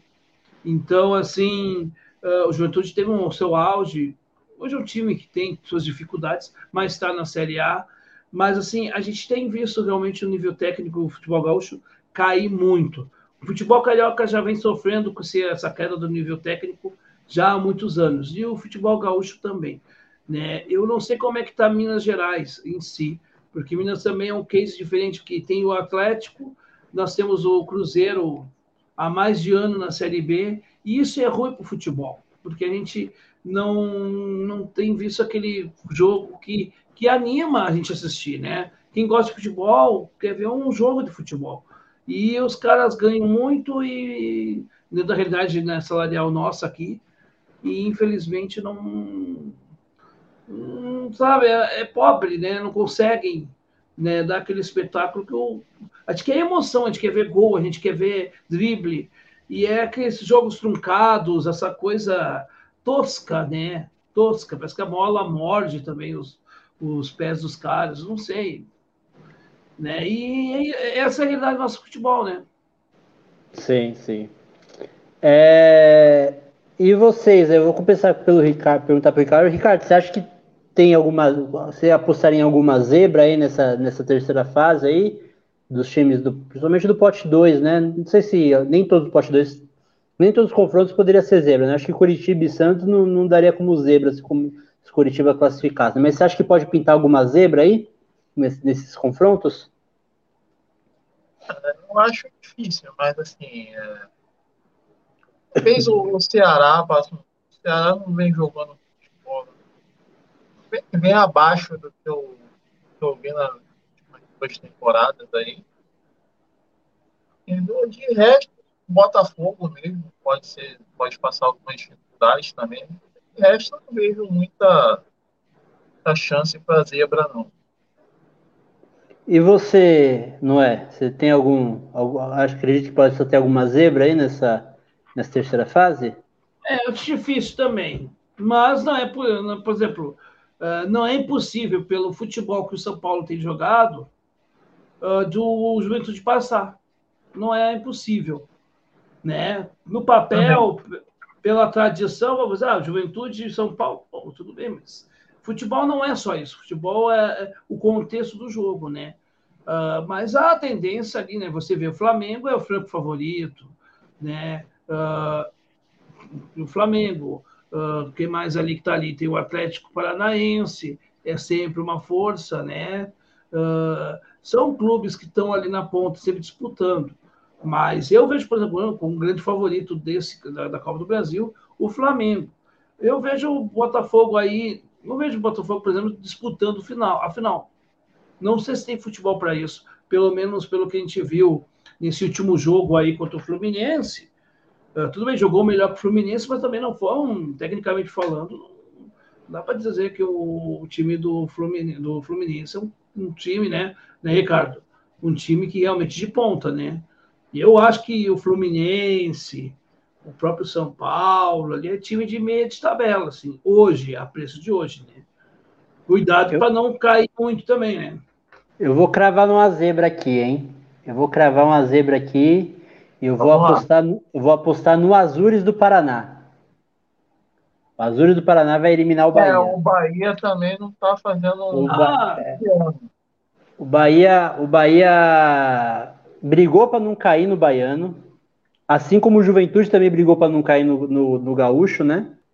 É, exatamente. É, o Azures eliminou dois times paulistas, eliminou o Botafogo de Ribeirão Preto e eliminou o Mirassol, que já que havia eliminado o Grêmio. É um bom time é... o time do Mirassol, hein? Bom time. É, é, é um bom time. Ele é, é, não classificou por pouco aqui na, no Campeonato é, Paulista. Eu apostaria no Azures também, concordo contigo aí. Pela... É verdade. o time do, do Mirassol é um time bem montadinho, gente. Olha, uh, É, é diferente já do Globo, né? Mas o Globo deixa para lá. O Globo só ganhou no Inter, né? O resto dos jogos, todos em volta daquele jogo, foi uma vergonha. Só ganhou no Inter. É verdade. Pois é. Esse time do Juventude, é, eu vi um jogo do, dele no Campeonato Gaúcho, eu fiquei assustado. O time é ruim. É ruim. Qual time você está falando? O Juventude. O Juventude é um time ruim. O eu, perdi mil, eu, perdi uma aposta de mil, que estava valendo mil reais por causa do Juventude. Então eu já estou torcendo contra. Já, desde aquele dia eu já nunca, nunca mais torço o Juventude para nada. É. O Juventude contratou o técnico que era do Mirassol, né? Contratou o Eduardo Batista. O Eduardo Batista, no dia seguinte que eliminou o Grêmio, já, já foi para o Juventude. Então, tá, tá na Série A aí, né? Talvez consiga se recuperar. Vamos ver, mas eu acho difícil tá eliminar o São Paulo. Por mais que São Paulo não esteja nos seus melhores momentos, também tem informação, né? Mas tá, tá aí, eu mas acho que. É, é claro que, teoricamente, o time de São Paulo é mais qualificado que o time do Juventude. Né? Não vou nem. Mas o nível técnico e o anímico também pesa nessa hora. Principalmente jogo de mata-mata, né? Agora, o time do Juventude realmente é deplorável. Tanto é que correu o risco de cair no, no gauchão. Né? Na Série A, eu até desconto na Série A do Juventude disputado ali para não cair, porque fazia muitos anos que o Juventude tinha caído para B e fazia muitos anos que. Né? Então, o primeiro campeonato, primeiro, primeiro ano da Série A é mais difícil mesmo. Então, eu, eu desconto, acho que é o campeonato que seria. Agora, se continuar com a bolinha que o Juventude está, uh, na Série A pode ser até o saco de pancada, como foi a Chapecoense no ano passado. Né? Agora, é lamentável isso, né? É lamentável. Né? E o Rio Grande do Sul vai ficar. Uh, era importante. O Juventude foi a terceira força do futebol gaúcho um tempo aí, né? E depois que ele perdeu, que, daquela época da Parmalat, né? Tinha aquela parceria da Parmalat e o Palmeiras junto ali aquilo ali dava força para o Juventude. O Juventude caiu, voltou, né? Mas manter o futebol no interior também não é fácil. Embora Caxias do Sul seja uma cidade próspera, né? Mas não é fácil. Você veja bem, Chapecó, Chapecó também é uma cidade próspera, né? Tem uma torcida que apoia localmente, mas só isso é muito pouco, né? Para um clube Sim. de Série A, né? Para se manter na Série A. É é, a terceira fase da, da, da, Copa do Brasil que vão ter quatro confrontos de Série A, né? Goiás e Bragantino, uh, Curitiba e Santos, Atlético Goianiense Cuiabá e Juventude São Paulo, né? É, bom, esse daí é o assunto futebol. É, bom, é, deixa só, antes da gente passar, voltar a falar de, de de política, deixar mais um recado para você que está acompanhando o canal aí, se você quiser ajudar o Futrab, né, você sendo milionário cirista ou não, agora você pode ajudar o Futrab a crescer com doações. A chave Pix é futrabpodcast.gmail.com e também tem os valores fixos aí pelo link da PagSeguro na descrição. É, e também, se você ainda não é inscrito, você pode se inscrever no canal, ative as notificações, deixe seu gostei e siga a gente nas redes sociais. O link aí dos nossos Vamos, pessoal, tá apoiar quem faz conteúdo do nosso lado. A turma aí fica apoiando. DCM, 247, React disso, React daquilo. Ô, turma boa, não seja turma boba. Se inscreve em quem trabalha por vocês, e se esmera por trabalhar e trazer conteúdo diferente. Os meninos aqui, ó, suam a camiseta literalmente para trazer um conteúdo diferente. Não estou falando de mim que hoje, hoje não é, não é, eu não sou, mas outros outros candidatos aqui mais qualificados que eu, muito mais, que os caras conseguem trazer aqui. Olha aqui, gente, é de graça, se inscreve, bota lá aperta o sininho, apertou o sininho aí, rapaz, apertou, aperta o sininho de uma vez e bota o like. Botou o like, tu botou o like aí. Muito bem, faça isso e se inscreva, pelo amor de Deus. O pessoal fica dando bola para o que a 247 fala e os canais que produzem conteúdo para nós não são valorizados, gente. Aí o cara fica bravo que eu chamo de turma boba. Mas vocês estão fazendo papel de turma boba. Se vocês não valorizam, quem valoriza vocês? Desculpa, mas eu tenho que falar isso. Obrigado. Bota no corte. Aproveitando, aproveitando que você falou do, do, do, do, Brasil 247, do DCM, rolou aí uma polêmica essa semana, se vocês acompanharam, de que o Wikipedia colocou, classificou a, esses canais, esses, esses mitos. Espera aí que a, a, a, minha cadela, vem cá, vem. Vem cá, sobe aqui. Vem cá. Sobe aqui. Quem vai participar? Vem. Quem vai participar? Olha só. Aqui, deixa ela calminha aqui, que tocou o interfone aqui, ela fica agitada.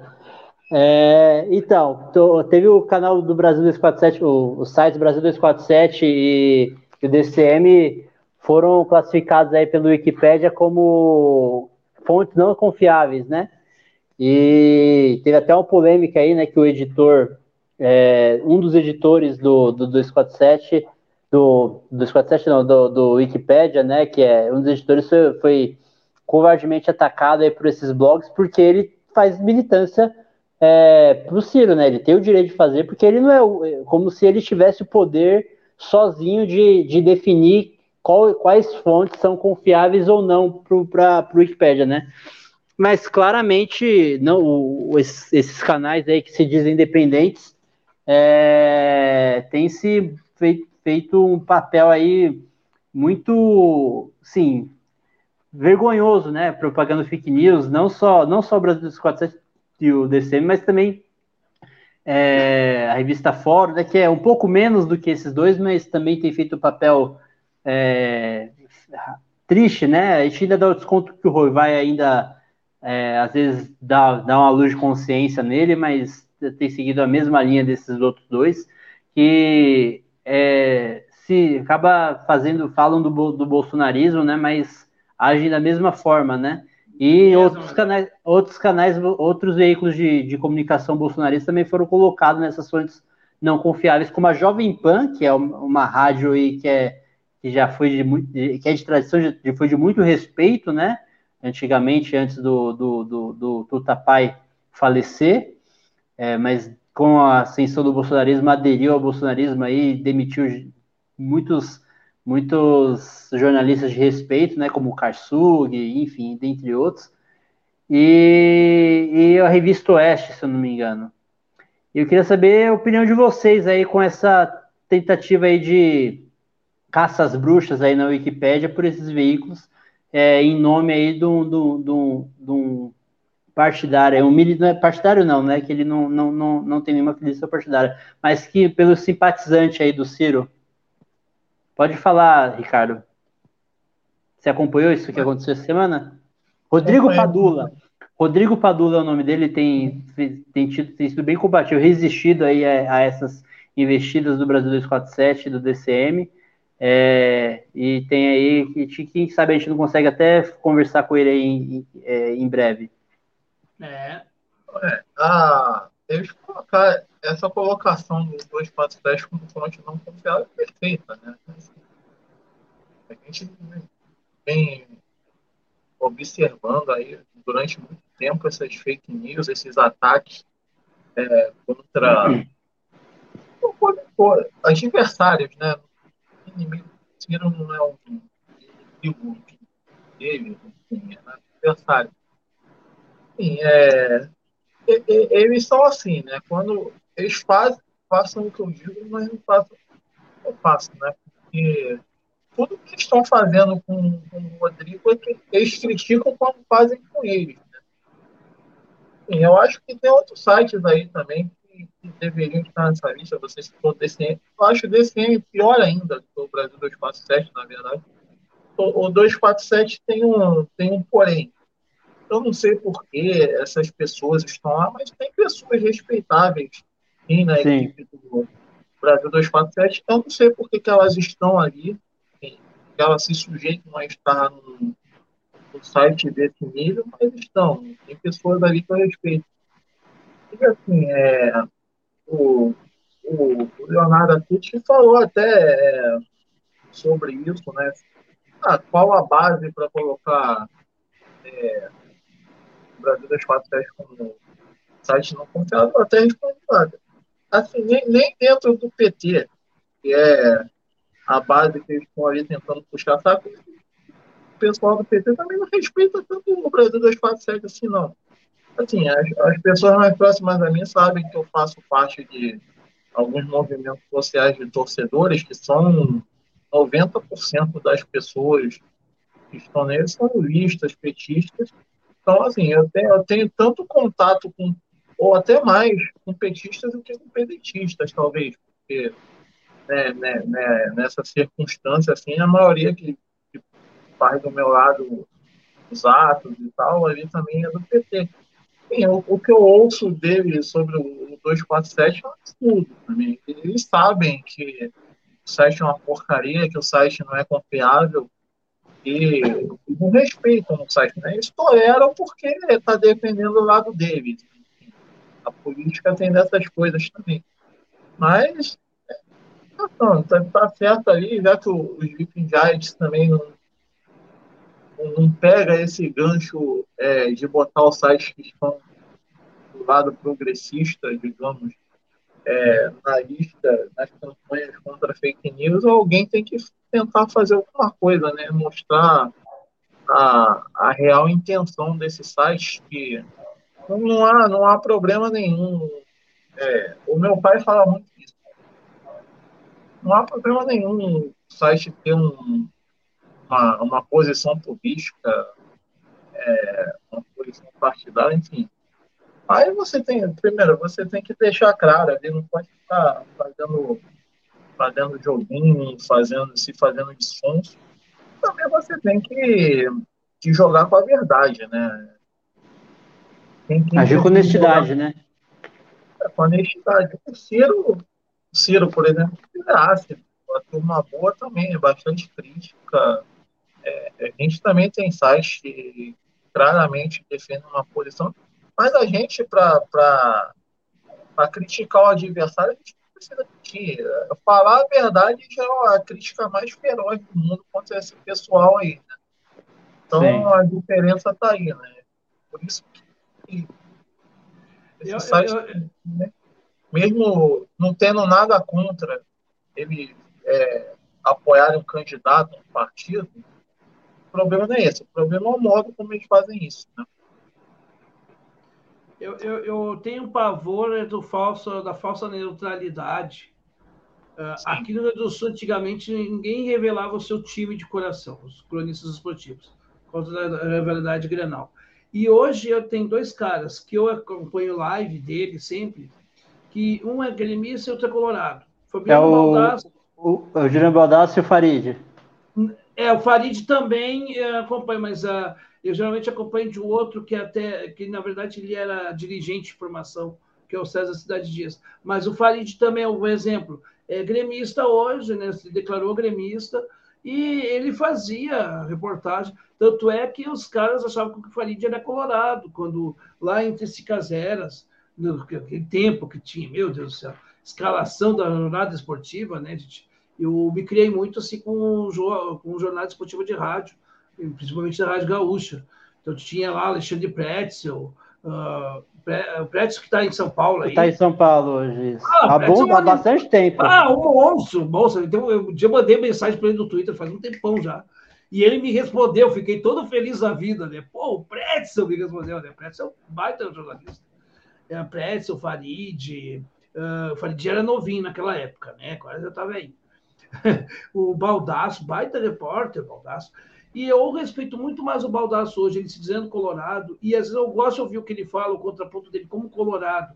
Ele me interessa mais do que o cara que não é nada, tu sabe que ele é que ele é uma coisa, e enfim. E quem construiu isso, começou a desconstruir isso, foi um, um comentarista da Rádio Gaúcha, o Adroaldo Guerra Filho. Ele é colorado, ele começou a, a comentar jogos, comentava muito bem e começou a comentar jogos do Grêmio. Ele disse assim: ó, eu quando estou vendo o jogo, estou vendo o jogo. Se eu estou vendo que o time é vermelho ali, eu vou dizer: o time é vermelho. Estou vendo que o time está jogando bem, eu vou dizer que está jogando bem. Então, por que, que eu não posso, eu, eu, gremista, não posso analisar o jogo do Internacional? Por que, que eu não posso? né? E a gente tem essa falsa neutralidade na imprensa, que é uma bobagem. E essa dita imprensa independente do que estão dizendo aí, não é independente de coisa nenhuma. Ela faz parte de um processo chamado Gabinete do Ódio, só que do PT. Bancada com dinheiro público. A maioria com dinheiro. Porque nós aqui, nós Isso já foi denunciado pelo. Isso não é você que está falando só, né? Isso já foi denunciado pelo próprio Paulo Henrique Amorim em vida, né? O próprio Paulo Henrique Amorim denunciou isso em vida, né? É, aí, é, não, não tem como acusar o Paulo Henrique Amorim de ser de direita, né? Ah, pois é, mas, mas agora os caras achando que o Alckmin é socialista, então, de repente, isso pode pois achar, é. né? E o Ciro é de direita, e o Ciro, para ele ser de direita hoje, né? É, é tudo a conveniência, tu bota o que tu quer, entendeu? Mas, tipo assim, eu vou dizer isso para vocês, eu fico com nojo, isso é um gabinete do ódio, isso é um gabinete do ódio. Só que o gabinete do ódio do Bolsonaro, ele age de, maneira, de uma maneira diferente. É, o Marco Antônio Vila fala muito bem nisso, nesse sentido, o Vila é bem feliz nisso eles pegam o quê? Eles pegam essas mídias tradicionais, alocam essas mídias tradicionais, colocam as fake news, repegam, reeditam o que elas colocam em outros lugares na internet e ficam multiplicando a fake news. A, a Jovem Pan prestou para esse serviço. A Jovem Pan prestou esse serviço há, aos quatro anos do governo Bolsonaro. Então tem mais é que não ser confiável mesmo. Infelizmente, não é mais confiável. Porque você pode ser até de uma linha Bolsonaro, mas olha, vou fazer jornalismo, se eu estou vendo que o negócio, eu vou. Não está fazendo isso, né? Agora tu pega, por exemplo, o Reinaldo Azevedo. O Reinaldo Azevedo vai dizer que ele é isento, ele vai dizer que é isento. Ah, eu sou isento. Mas olha o panfletarismo que ele faz por Lula todos os dias. Hoje ele está fazendo isso mesmo. É panfletarismo. Ah, mas eu não é, mas eu não quero que ele faça panfletarismo por Lula nem por Ciro. Agora, vir com meias verdades, como ele veio a respeito do Ciro, falando bobagens astronômicas. Aí não dá. O cara é experiente, ele não é um, um foca. Ele é um cara experiente no microfone, ele sabe como usar isso aqui. A princípio, né? Pô, tem tudo uma. Então, assim, ó. E aí, com todo um discurso neoliberal, e só se converteu o Lula porque o Lula fez a promessa para ele. Qual é a promessa? Transformar a Caixa Econômica em capitalizar a Caixa Econômica. Ó. Olha só como é que são as coisas. Agora o Lula é, é Deus na Terra. Se o Ciro vai ver com uma proposta assim, no outro dia ele está apoiando o Ciro. E não se sabe também, daqui a pouco, se não tem dinheiro por baixo dos panos para patrocinar o cara falar bem. É, isso para mim é, isso não é imprensa livre. Imprensa livre, ela tem recursos dela, ela fala o que ela pensa, ela bota o que ela pensa, e ela é honesta com quem está falando com o, com o ouvinte, o ouvinte dela. E não é o caso do leitor da 247 nem da revista Fórum. São panfletários. São panfletários, e mais que panfletários, são mentirosos. Uh, por exemplo, eu vou dar um exemplo bem assim. Ó. Uh, me lembro que um dia tinha um vídeo que era Bolsonaro sendo vaiado, não sei o quê, em 2000 e, 2019. Eu fui ver lá a origem do vídeo, não era, era um vídeo de 2000 e 2018, durante a campanha, que ele passou no meio de, de, de petistas, e eles inventaram uma situação, a 247.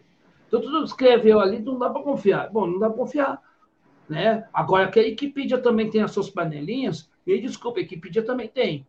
Vai tu colocar, vai tu fazer um texto sobre qualquer coisa lá, se não tem o cara te boicotando, se tu não é o cara que está no stream. Né? Também tem isso também. Tem esse aspecto. E com relação à turma boa, vou dizer aqui, eu sou odiado por muita gente. Muita gente não gosta de mim. Essa que é a verdade. Gente, eu tô com só. Eu tenho 7 mil inscritos. Não sei como é que eu tenho 7 mil inscritos, porque tem muita gente que me odeia. Porque eu falo as verdades para a turma boa também, porque eu critico a turma boa também. Essa que não, que não curte o trabalho de quem produz pró, Projeto Nacional de Desenvolvimento, e também essa turma também que fica aí fazendo só desaumento ao Ciro e jamais pegaram no livro do Ciro. Eles não conhecem isso aqui, ó. Eles não conhecem, eles falam em PND, mas perguntam o que, que tem aqui dentro, eles não sabem. Não é só olhar a capa. A capa tem aqui, ó, tem o Ciro no, atrás, tem que, ó, tem que ler as letrinhas que estão aqui, que nem aparece direito na tela, meu amigo sabe? Só que o pessoal não lê. E aí depois quer falar sobre o que não leu. E aí tu critica, tu é chato, tu é isso, tu é aquilo. quer crescer na plataforma, começa a fazer react. Eu, essa semana eu fiz dois reacts no meu canal. Fez dois reacts. Porque eu queria fazer. E porque era necessário. Eu não faço react para que todo dia as pessoas me aplaudam. Eu falo o conteúdo que eu acho que tem que ser falado. E, infelizmente, a turma boa não prestigia quem quer produzir dentro da perspectiva trabalhista. Estou falando isso com muita tristeza. Nós éramos para ter hoje, o Futetrava era para estar hoje com 100 mil inscritos. O canal era para estar com 100 mil inscritos. Outros canais muito mais qualificados que o meu era para estar 100 mil, ter mais de 100 mil inscritos. Está tudo no toco. O cara resgata raridades. É, raridades. É, e o pessoal não está nem aí. Desculpem, gente, se eu falar isso, eu não quero prejudicar vocês, mas eu tenho que falar isso aqui, ó, chamar a atenção do pessoal, porque a gente pode criticar o Ciro e deve criticar o Ciro quando a gente, tem, quando a gente acha que tem que criticar o Ciro. Agora, a crítica não é ataque, nós não estamos atacando o Ciro, nós estamos mostrando, ó, não é esse caminho. E é outro caminho, enfim. Agora, mídia independente é nós, porque nós estamos com, nós nos autofinanciamos, porque muitos de nós trabalhamos e pagamos por nosso, pela nossa internet, pelo streaming, por tudo. Pessoal, então assim, é muito fácil fazer mídia independente, fazer revolução, mas sem te doar em nada. Nós os doamos e nós não temos incentivo partidário nenhum e acho que não deve ter. Mas quem sabe, quem sabe um dia abrir essa consciência do PDT, já falei muitas vezes quando estava dentro do PDT sobre isso, né, de ter, termos uma valorização dos canais que produzem para o trabalhismo. Esses canais são pessoas que se doam o Brasil afora. E talvez a presença do Ciro num dia, só a presença, tu já não precisa do dinheiro. A gente não está pelo dinheiro, a gente está pelo amor ao Brasil. A gente não quer uh, status, a gente só quer construir o nosso país. E talvez aqueles que a gente defende, aquilo que a gente defende, quando chega até nós, pobres mortais, nos dá um ânimo para continuar a luta. É só isso. Não precisa de muita coisa. Pelo menos eu falo por mim isso. E eu acho que eu estou falando tanto pelo Solon pelo, como pelo Ricardo e por tantos seus companheiros. Alguns canais que pararam, como o caso do Foro do Ceará, parou. Por quê? Porque não tinha perspectiva, porque a turma boa ignorou. Aí dão, dão, dão voz para o Henri Bugalho, escutam Paulo Giraldelli, escutam outros tantos os gurus de momento. Os caras se preocupam que o Jones Manuel falou do Ciro. Mas eu tô. Desculpa a palavra. Você pode falar palavrão? Pode, vontade. Tô cagando que o Jones Manuel achou que o Ciro não sei. Tô cagando pro Jones Manuel. Eu tô cagando pro Jones Manuel. Vou repetir, tô cagando para com todo respeito. Ah, mas o Humberto, meu conterrâneo do Saia da Matrix, falou. Estou cagando por. Agora, vocês conhecem de fato o pessoal do Brasil Independente? Vocês sabem quem é que faz o, o, aqui o podcast? Aqui. Vocês. Aí, se vocês conhecessem todos, de fato, aí eu respeito. O cara, eu gosto que os caras têm uma qualidade aqui. Se você quiser ter essa qualidade, ajude os canais a ter essa qualidade. Aí, assim, ó, a gente tem que chamar a atenção das pessoas, sim.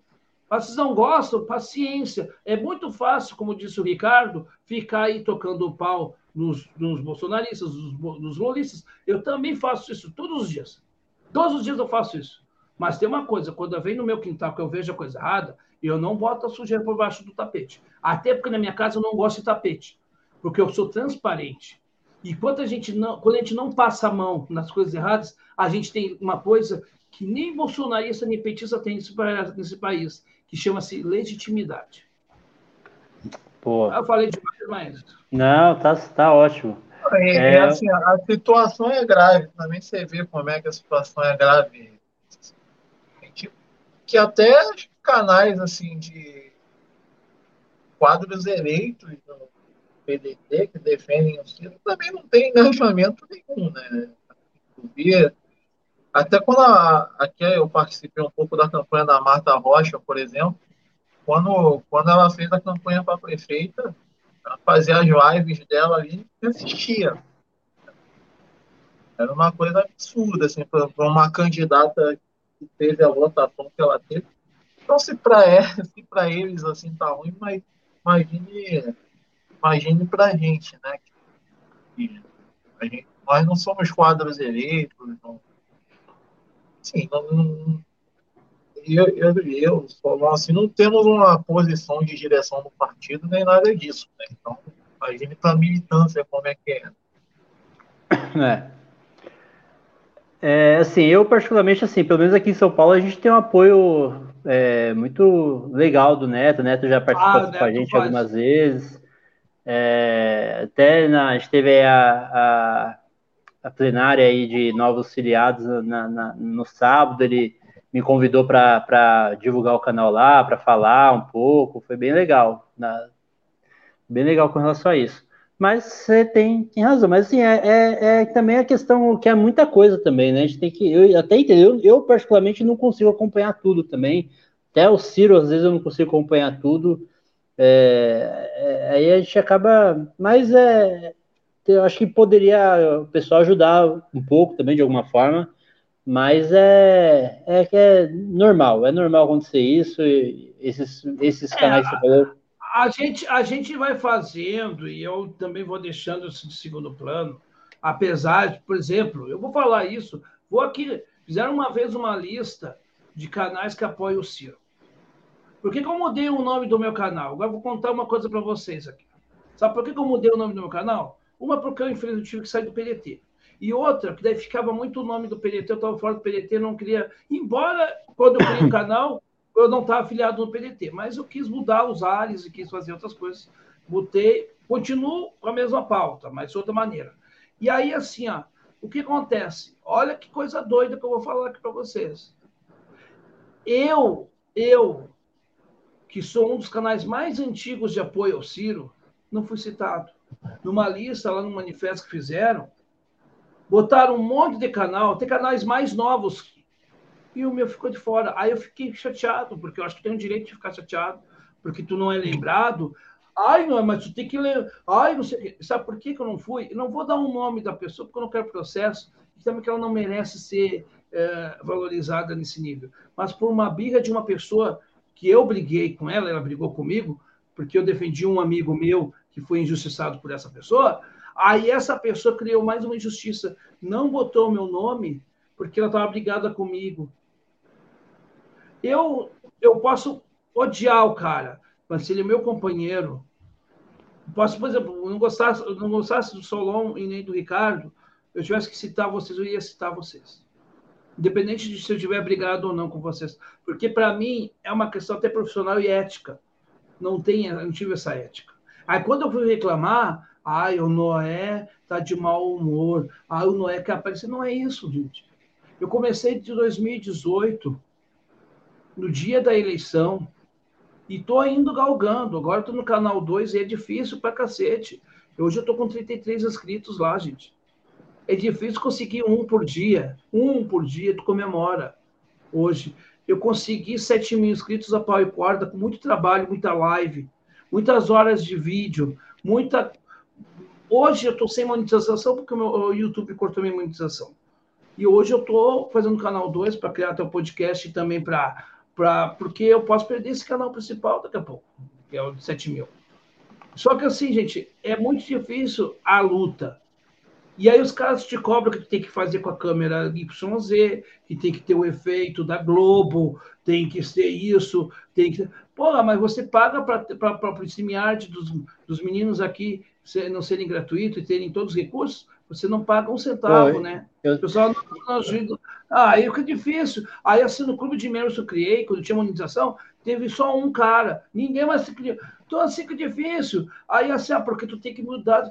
Tu nunca é bom o suficiente. Tem um monte de ninguém dá palpite aí como fazer canal no YouTube, mas eles nunca só, não sabem o que é fazer canal no YouTube, não sabem o que é ter, buscar pauta, buscar gente, fazer. Olha o trabalho que dá. Isso é trabalho, gente. É só valorização. E os caras não valorizam. Aí tu reclama porque tu é chato, tu é isso, tu é aquilo, tu tem inveja. Eu não tenho inveja de ninguém. Eu não tenho inveja do Samuel Borelli. Para mim, continua sendo idiota. Tá lá com 100, dos 300 mil, e daí? Eu não, não qualifico como uma pessoa melhor porque eu tenho 7 mil, o cara tem 300 mil. Eu não busco isso. Eu tenho muito mais coisas que ele que ele não tem. Então não é isso que me faz. Mas eu gostaria de ter os meus 100 mil, porque afinal de contas eu tenho um milhão de visualizações do canal. Mas eu não tenho. Tudo bem, beleza. Vocês não querem seguir, não sigam. Não gostam de mim, beleza. Mas dê oportunidade para as pessoas. E vocês ficam inflando essas mídias podres do PT. E quem está no lado de vocês, vocês dão, dão as costas. Aí depois não sabe por que, que se desmobiliza. A verdade é dita, tem que ser dita. E, e, é como acho que foi o Ricardo, o Solon que falou, acho que o Solon, basta tu falar a verdade, que daí tu, né? Tudo bem, mas também já diz o já também que é o seguinte: que quem fala a verdade não merece castigo. Então, se o castigo meu é o cancelamento, que cancele.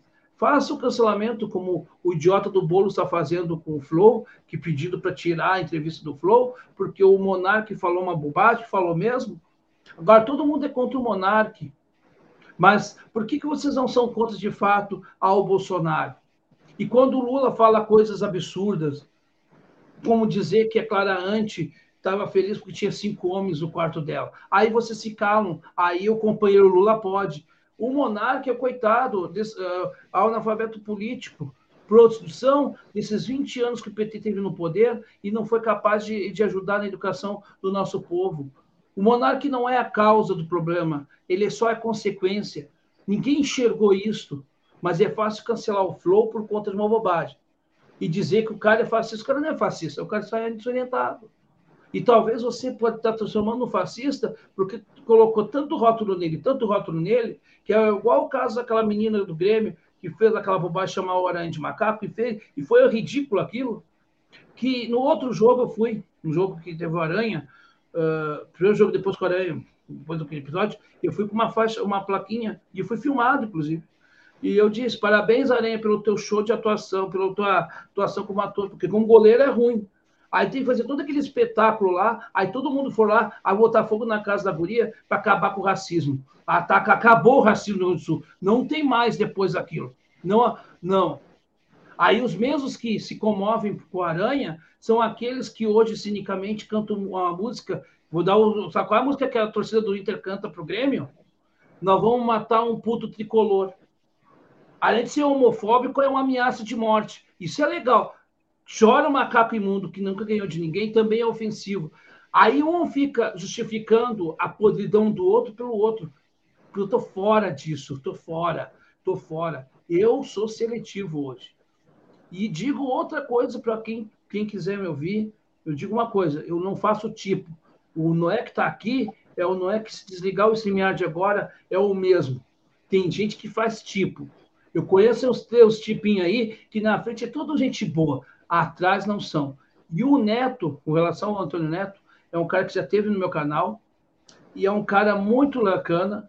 Este sim está com a militância. Tem muita gente que fala mal do Neto, que o Neto não sei o quê. O Neto está com a militância. O Neto tem, tem horário para a militância. Isso pode falar.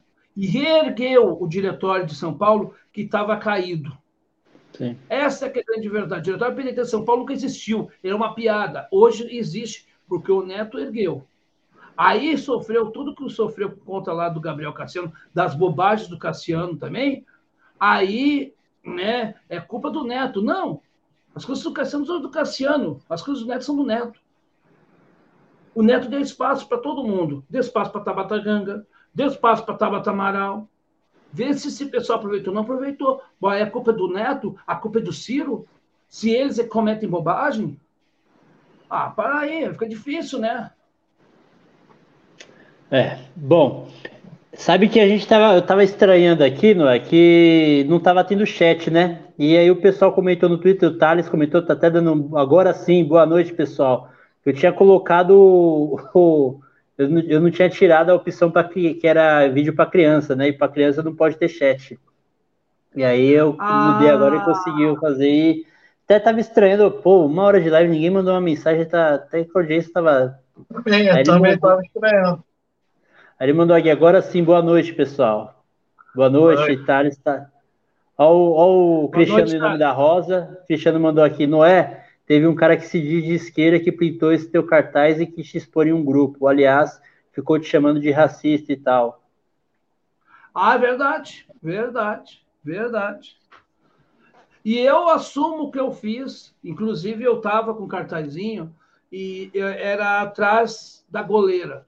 O lugar, melhor lugar para ver jogo foi atrás da goleira. Eu adorei aquilo. Inclusive, aquele jogo também o, o Robinho jogou. E eu, ô oh, Robinho, eu fiz assim, e ele me viu e me cumprimentou. Eu fiquei todo. Pá. Depois o Robinho fez aquela bobagem, mas pô, o cara é um craque, né? No campo. E, e eu realmente eu fiz isso e eu não, não me arrependo. Eu não estou dizendo, deixa bem claro uma coisa, que o ato é, não é nojento. Todo ato racista é nojento. Eu não sou a favor de atos racistas.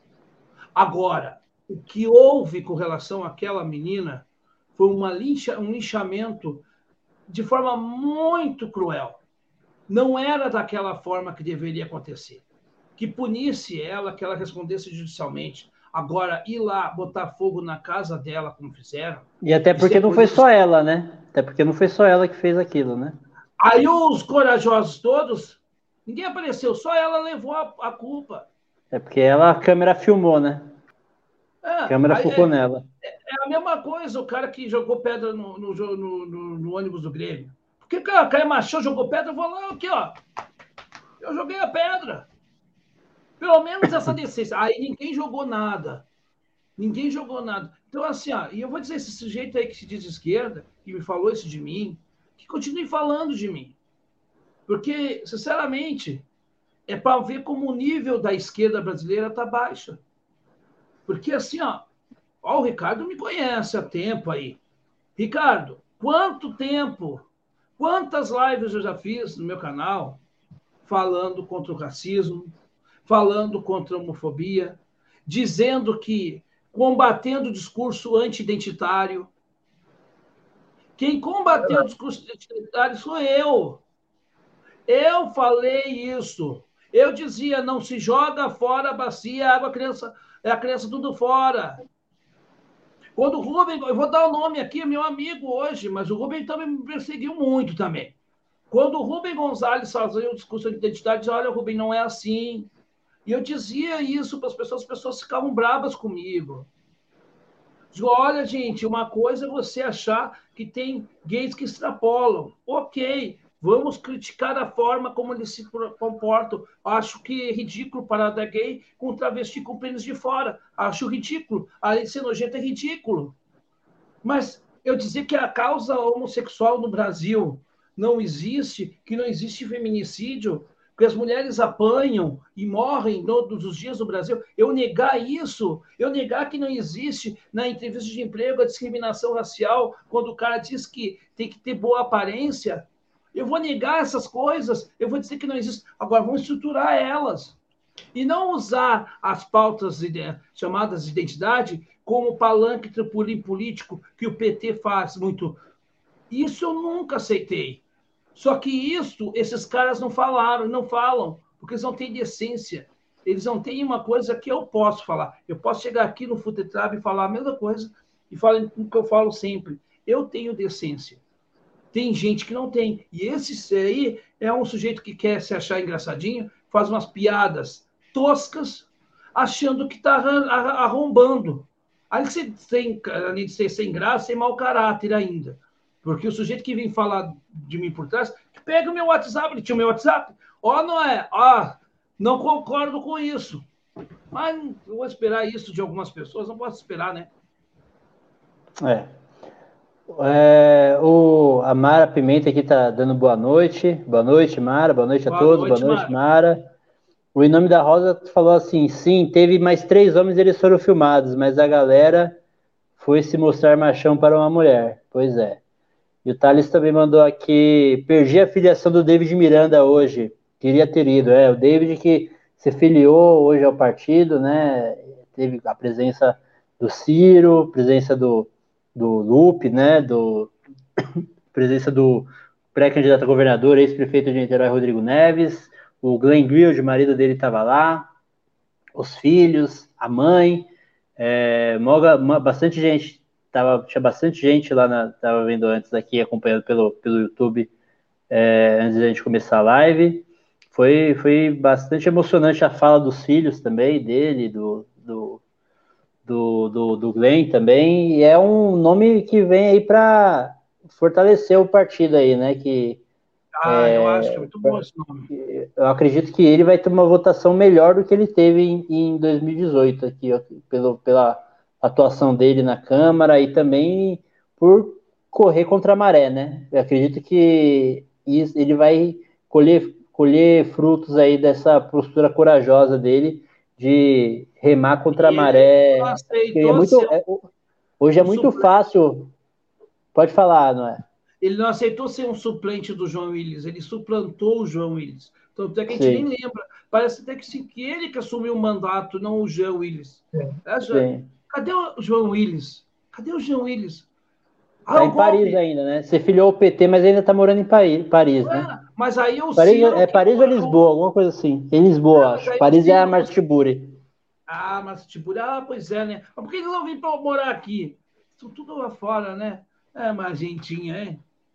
É, vem com essa narrativa de exilada. Exilado é o povo da Ucrânia. Eu até acredito que ele tenha sofrido ameaças, nele eu acredito. Agora, ah, agora a Marcia Tiburi foi muito estranha, né? A, a, forma que ela se autoexilou sem ter nenhuma. E ainda pro com o marido dela ganhando lá, uma, fazendo, tendo uma licença remunerada lá na, na, em Paris, e ainda falando, enfim, vai, vai entender. A pior, né? a pior coisa que a Marcia Tiburi fez foi ser candidata, porque, assim, eu quando antes da eleição de 2018, eu gostava muito da Márcia Tiburi como professora de filosofia e tal. E até comecei a campanha pensando, pô, talvez eu vote nela. Aí começou o primeiro debate que eu falei, pô, né, sei lá mesmo, o que, que ela tem na cabeça. É, não, não, e sem, é, não, e a, e a noção dela, e a noção dela, ela não tem noção nenhuma, né? Ela com o Romário do lado dela, ela vem falar que não tem nenhum candidato negro aqui. Na, do lado do é. Romário no debate. o Romário mesmo, do jeito que estava, deu uma patada bonita, né? Ah, tá pois é. Ai, parceiro, é o seguinte, é. Eu sou Romário, eu sou melhor que todos eles. É, bom, é, vamos encaminhando para o final, então. A gente já está chegando a quase duas horas de, de, de episódio. Ricardo, você pode ir se despedindo é, do, da, da, do, do, do, do, Noé, fazer sua consideração final e, se, e fazer a sua última pergunta também. É, boa noite a todos aqui. Foi um prazer ter o, o amigo Noé aqui com a gente. Uma honra, um grande honra, brilhantando aqui o nosso, nosso episódio. E saudações trabalhistas da todos. E assim, per outra pergunta que eu costumo fazer no final do, dos episódios é qual o, o melhor e o pior momento que você teve como torcedor do Grêmio. Melhor e o pior momento. Eu acho que o melhor momento, assim, para mim foi o, a Batalha dos Aflitos. Uh, pela forma como se deu, assim, sete em campo, uh, tudo contra. Aquilo ali para mim, nunca, nunca mais vai ter um jogo como aquele. Ah, também acho muito difícil. Tá, muito difícil. Eu acho que quase impossível, né? Mas, né, no futebol tudo é possível, os deuses né, do futebol. Mas. E é uma coisa assim que até hoje me emociona. E o pior momento assim, do futebol, do, do Grêmio, assim, que eu, que eu vivi, foi exatamente esse abaixamento apesar do Grêmio pelo menos ter saído no último jogo de Série A com um 5 a, 2 ou 5 a 3 lá contra o Atlético, uh, mas uh, foi muito triste ver o, o, o, Grêmio se definhando aos poucos, sabe? E as pessoas ali não percebendo isso, pá, talvez não percebendo, não querendo admitir, não sei. Então foi muito doloroso, porque a gente tinha conquistado a, a vaga da volta à Série A na Batalha dos Aflitos, e justamente no dia que comemorávamos aquele 27 de novembro, 26 de novembro, melhor dizendo, é, o Grêmio perdia naquele jogo, aquele, aquele jogo que praticamente sacramentava a Série B do Grêmio. Uh, ir para a Série B não é demérito para um clube, mas quando você vê incompetência é muito ruim, né? Então, assim, infelizmente foi um dia muito triste, porque a gente tinha marcado aquele dia como um dia de conquista e também o dia 26 ficou manchado aquela conquista por conta do ano passado. É, foi um momento triste como torcedor do Grêmio. Boa. É, eu também tenho uma última. Na verdade, não é uma pergunta, né? Eu vou. É um meio que um quadrinho novo que a gente vai fazer aqui agora. A ideia do, do meu amigo ah. Franco Chiarello, secretário de mobilização aqui do, do PDT de São Paulo, que também membro da bancada trabalhista, que vai vir aí na candidatura coletiva aí para deputado estadual. Opa, coisa é, boa! E, é, e eu, sim, eu quero primeiramente me despedir de você, agradecer sua participação, não é? É, você brilhantou aí o seu episódio, seu, seu comentários astros e seu bom humor aqui com a gente, falando de futebol, política. Foi muito legal ter você aqui com a gente. Só colocar aqui uma mensagem aqui do corroborando o que a gente falou aqui, o, o Cristiano falando, eu queria a marcha de burro na coordenação de campanha do Lula. É, o Lula não é, não é burro a esse ponto, não. É, ele só coloca, é, o PT só lança essas quando ele sabe que vai perder, né, para desgastar algo que já que não tem que não tem chance, né? não é, não é burro esse ponto. Mas enfim, eu quero agradecer você. E, e, a, e eu queria, como esse quadrinho aqui, que, que a, gente, a ideia do, do, do Franco, ele deu pra gente que ele fazia no Sobral Connection, ele sugeriu que a gente fizesse aqui também, e, e, e tem tudo a ver com a gente. Não é? Qual, qual de, de 1 a 11, do goleiro ao centroavante, qual seria o seu, seu time aí em campo de políticos que você admira aí? De 1 a 11, consegue? Ah, do goleiro, time do, políticos. do goleiro, do goleiro ao ponto esquerda. Tá, do goleiro. Ah, vamos colocar como goleiro, eu colocaria o Ulisses Guimarães, que é para sustentar a, a, legalidade, né? Melhor ficar lá no gol ali para não deixar, né? Uh, como zagueiros, eu acho que seria bem interessante, assim, vamos pensar aqui. Eu acho que daria para botar o Olívio Dutra, né? Imagina assim, aquele bigodão ali na frente ali da área. E o cara, xerife, né?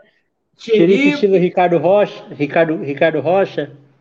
É, e a gente bota o nosso Luiz Carlos Prestes ali, entendeu? É, fica uma coisa Boa. pro gauchesco ali, pô, tá...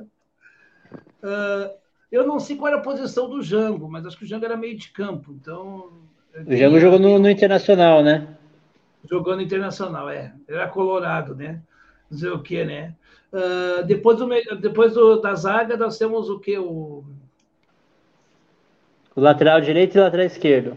É, lateral esquerdo. Vou botar aqui como lateral, lateral aí, um cara que sempre está na lateral da política, mas fazendo um baita trabalho, e é um cara muito importante, uma, o Eduardo Suplicy. Tá? Boa. É, Eduardo Suplicy. E na outra lateral, eu colocaria o cara que sempre foi do lateral, mas, mas sempre fez um trabalho maravilhoso, o nosso Darcy Ribeiro, né? Ah, tá, né? Agora Boa. no meio do meio, meio de campo agora? Isso. Meio de campo, tá. Uh, no meio de campo são quantos? São mais três, né? Três. Se for ter ponta direita e ponta esquerda, três meio de campo. Três, né? É, isso aí. É que eu, eu entendo mais de política de futebol, tá? Uh, não, eu, eu, eu, tenho que ser honesto, né? Uh, vou fazer uma trinca aí maravilhosa, né? Eu colocaria ali o Brizola, o Jango. Não, não, não. não. não o Jango já. O o o você não colocou ainda. Não, o Jango você não colocou ainda, não. Então eu vou colocar você colocou o Jango. Prestes, é, eu vou colocar o Jango, vou colocar o, o Marighella, tá? Porque o cara da, ali que é o cara do Vucu Vucu. Ah, meu Deus do céu, quem mais eu posso colocar aí? O Abdias do Nascimento. Pô, né? Um cara importante aí, né? E no ataque, com certeza, né? O ataque dos sonhos, Getúlio e Brizola. Boa, boa, boa. Tá, Imagina assim, uma bola cruzada, jogo passou para Getúlio, Getúlio passou para Brizola de cabeça! Gol! e agora, Brizola? E o conteúdo do gol é que é importante, não é a espuma da história. Boa. Boa. Bom, foi, foi um prazer ter você aqui com a gente, Noé. É, quem sabe em breve a gente não, não, não faça um repeteco aí também, foi muito legal. É, aproveitar para avisar né, que sexta-feira a gente gravou aí o, o, podcast, eu gravei o podcast do Noé, que vai ao ar na quarta-feira, Noé? Isso, quarta-feira. É, eu tenho um canal 2, então vai ser no canal 2 eu já vou botar esse podcast. Ele também está disponível também lá no Spotify, a partir da quarta-feira. Uh, e depois, né, se, der uma, se o pessoal assistir lá no 2, eu boto uma reprise lá no canal 1 um também, não tem problema nenhum. Mas eu vou colocar, vou começar a botar os podcasts lá no canal 2, que a gente precisa de inscrição, gente. Nós estamos com menos de 100 inscritos. Preciso da sua inscrição. Daí, né? Mas a gente Boa. tem uma entrevista brilhante do, do Solon. Muito bom, bom, bom bate-papo. Boa. É, me, depois você me passa o link do canal 2 para eu, eu colocar na descrição aqui da, do episódio, tanto aqui do YouTube também do Spotify, do, do, pelo, do, dos agregadores de áudio, beleza? Beleza, é, beleza. Bom, ó, o, o, só o, o, o Cristiano deixou uma pergunta aqui: cadê o professor Vila, Noé? Qual, qual é a referência da pergunta, Noé? É que é um projeto criminoso criminoso! O Pinti roubou! O Pinti roubou! E agora eu não falo mais do Lula, eu só falo do Bolsonaro. Vocês já viram o Vila falar mal do Lula agora? Não fala mais mal do Lula, mas ele falava que é o projeto criminoso 1, o projeto criminoso 2, e só fala do 2. Mas, mas é, porque, é porque é política do momento também, né? Não tem muito que. Hoje o Bolo, apesar do Lula acreditar que faz mais mal que bem ao Brasil, hoje quem faz. Quem está fazendo muito mal ao Brasil é o Bolsonaro, né? Então acaba tendo que concentrar as, a, as energias do Bolsonaro. O Vila até entendo, mas ele não, ele não fica fazendo campanha pro Lula, né? Que nem o Reinaldo Azevedo que fez, virou a casaca aí completamente. Ah, bom, completamente. É, bom, agradecer mais uma vez o Noé, agradecer quem acompanhou a gente, pedir, pedir desculpas aí para quem não, consegui, não conseguiu aí mandar mensagem no chat aí no começo do episódio. É, tava deixando estranho, mas nas próximas não vai, não vai se repetir. Agradecer a todos, viu? E até a próxima, viu? A gente vai. Semana que vem tem Sabe mais. Por quê? Sabe por que, que colocaram, né, foi escrito os comentários? Porque esse programa aqui é para pessoas que têm coração forte, não é para menores de 18 anos. Por isso. Boa. Valeu, pessoal. Até a próxima. Valeu, Ricardo. Valeu, Noé. Valeu todo mundo que acompanha a gente. Até mais. Até mais.